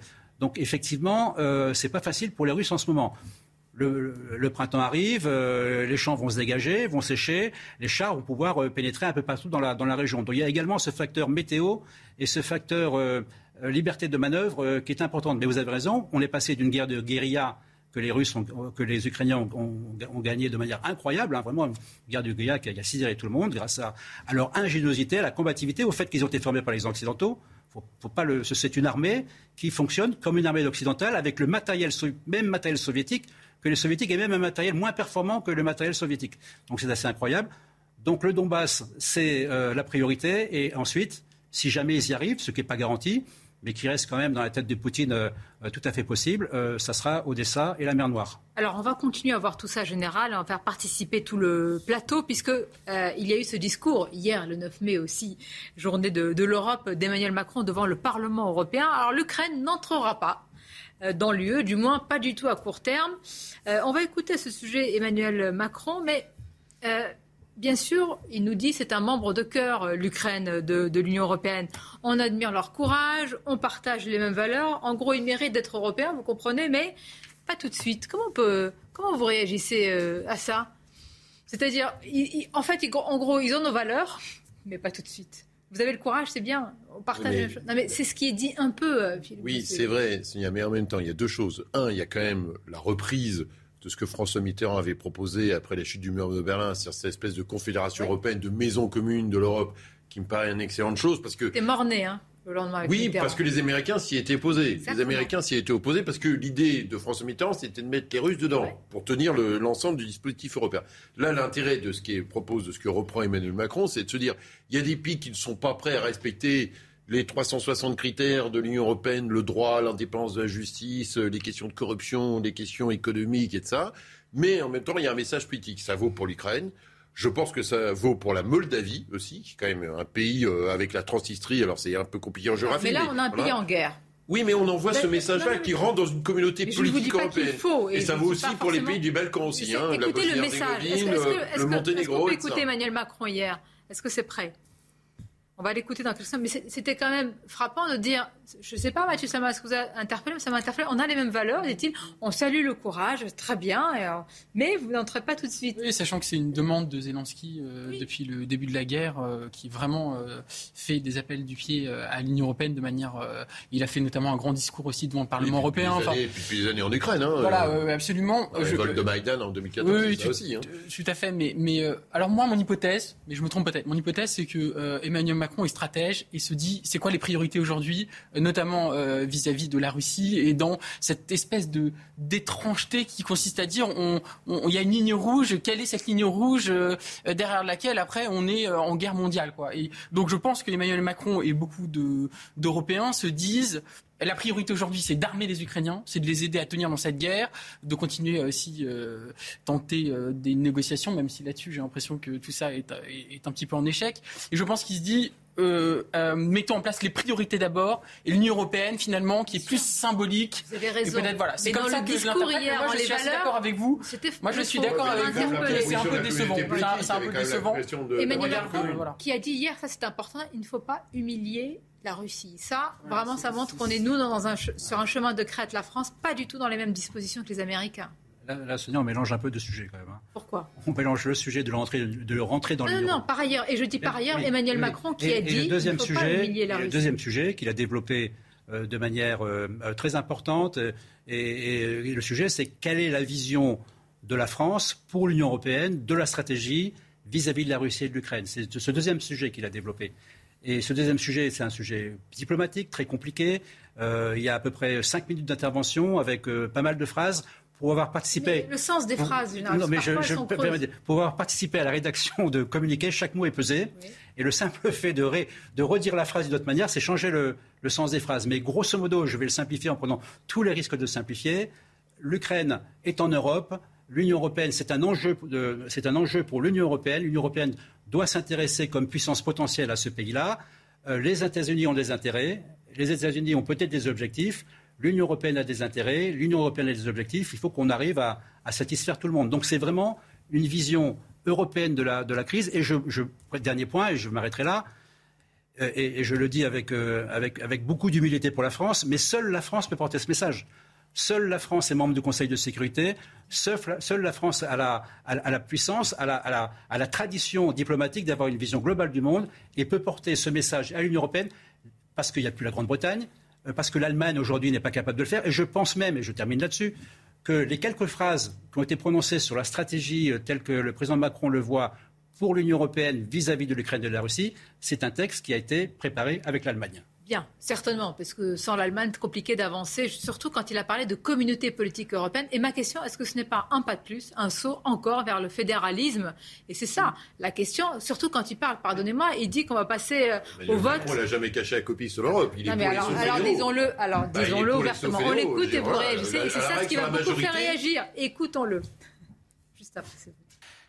L'Ukraine, par son combat et son courage est d'ores et déjà aujourd'hui membre de cœur de notre Europe, de notre famille, de notre Union.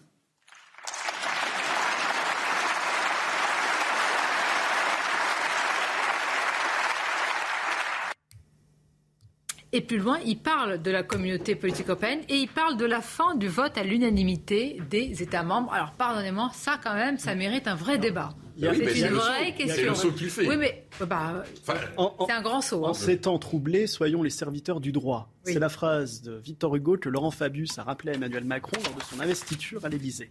Et je pense qu'Emmanuel Macron en a conscience qu'il y a des institutions européennes, qu'il y a des traités européens qu'il faut respecter. Et il faut aussi être dans la réelle politique. Et on sait très bien que le fédéralisme européen, vous avez un pays qui est quand même pas inconséquent en Europe, qui s'appelle l'Allemagne, n'en veut pas. Donc on ne peut pas dire tout et n'importe quoi. Vous savez, l'unanimité, je pense qu'on ne reviendra pas dessus parce qu'il y a une décision de la Cour de Karlsruhe de 2009 qui parle de la compétence de la compétence de l'Allemagne et que les Allemands ne reviendront pas là-dessus et que la Cour de Karlsruhe ne reviendra pas là-dessus. Donc il y a un moment, il faut être dans la réelle politique. Et Emmanuel Macron a trouvé un chemin assez équilibré entre le fait que l'Ukraine appartient à l'Europe, et l'Europe c'est un continent avant d'être une organisation politique, et le fait qu'il faut arriver à retrouver une phase de négociation et une voie diplomatique avec la Russie, parce que demain on devra travailler avec parce qu'il y a le flash de l'activité. On va continuer à en parler. J'insiste quand même, hein, l'abandon du vote à l'unanimité des 27 dans des domaines clés, c'est pas rien.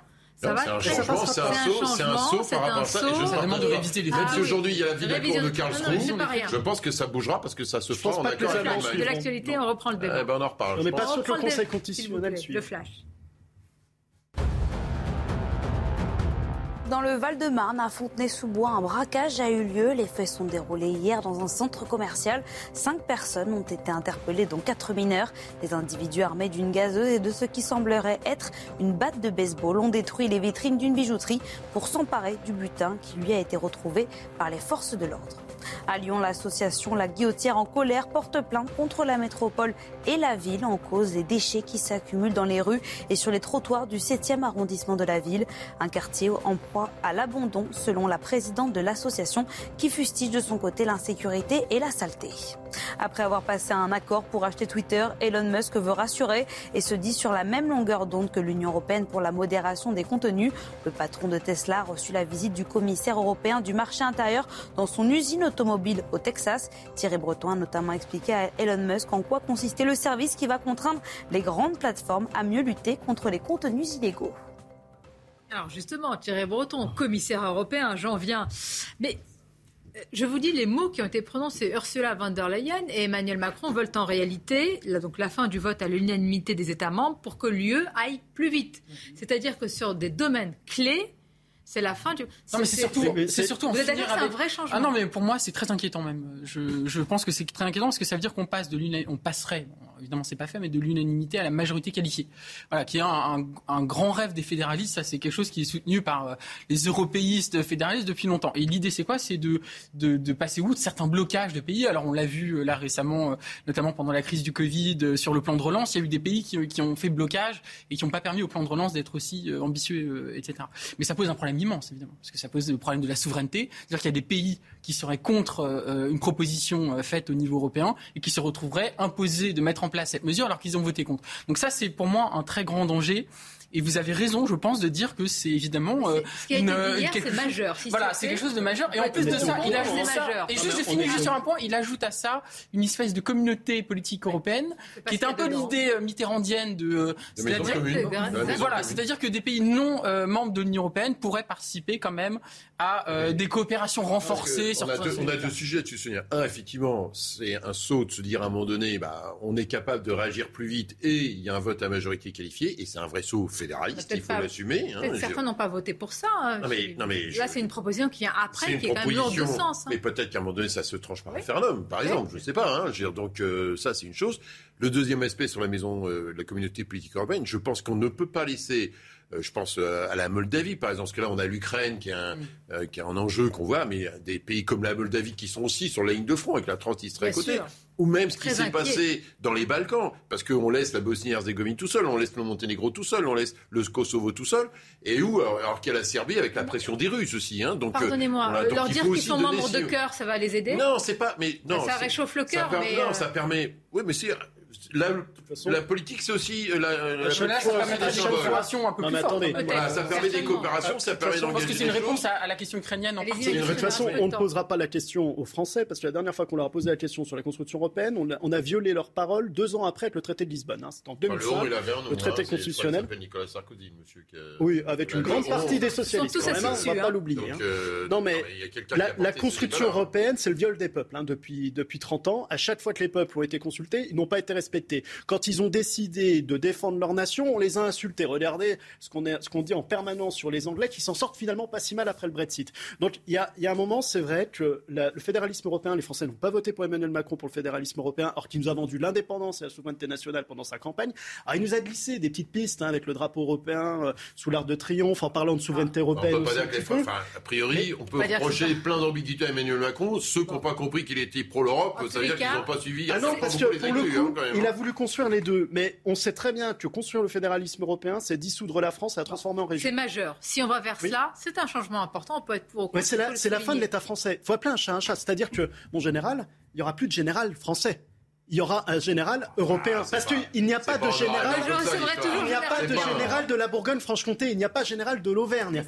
La, la- la puissance d'un État, c'est sa monnaie, c'est la capacité à battre monnaie, ça on l'a déjà plus, et c'est sa capacité à pouvoir faire la guerre et décider de la guerre. Et ça, on l'aura plus si on, on décide. C'est la non, mais parce que non, plaît, les, Philippe, Philippe, compétences, reste- malheureusement ou heureusement, les compétences de la défense ne sont pas font pas partie de l'Union Général. Oui, mais européenne. c'est l'objectif du fédéralisme Ah, européen. on n'en est pas là. le on régalien disparaît. C'est- vous permettez là, que vous allez le- un peu vite, fin, vous allez un général peu vite, Leclerc, même beaucoup trop vite. Non, je pense que je resterai général français quoi qu'il arrive, mais euh, deux, Dans- deux- dans deux votre points quand même c'est importants. C'est oui. c'est l'objectif de la coalition allemande, ça a été affiché euh, de longue date, donc c'est pas une surprise cette volonté. Après, deuxième point quand même, pour réviser les traités, il Philippe, faut, il pardon, émission, pour réviser les traités, il faut l'unanimité. Et je pense qu'il y a des pays, euh, ça va être un petit peu compliqué de leur faire avaler le sujet. Donc euh, c'est un objectif à débattre. En tout cas, euh, la, la Ah, crise, la hein, crise, la crise en Ukraine nous révèle quand Oui. même que même si l'Europe est volontaire, elle manque quand même de moyens. Merci Général et merci à vous tous d'avoir été nos invités. C'est un sujet euh, qui va être euh, qui va beaucoup secouer. Ça va beaucoup secouer sur certains sujets. Certains pays ne sont pas d'accord. On verra comment cela va réagir dans l'Union européenne. Merci encore de vos analyses respectives. Restez avec nous. Vos émissions, euh, évidemment, d'après-midi sont à venir et je vous retrouve demain avec grand plaisir.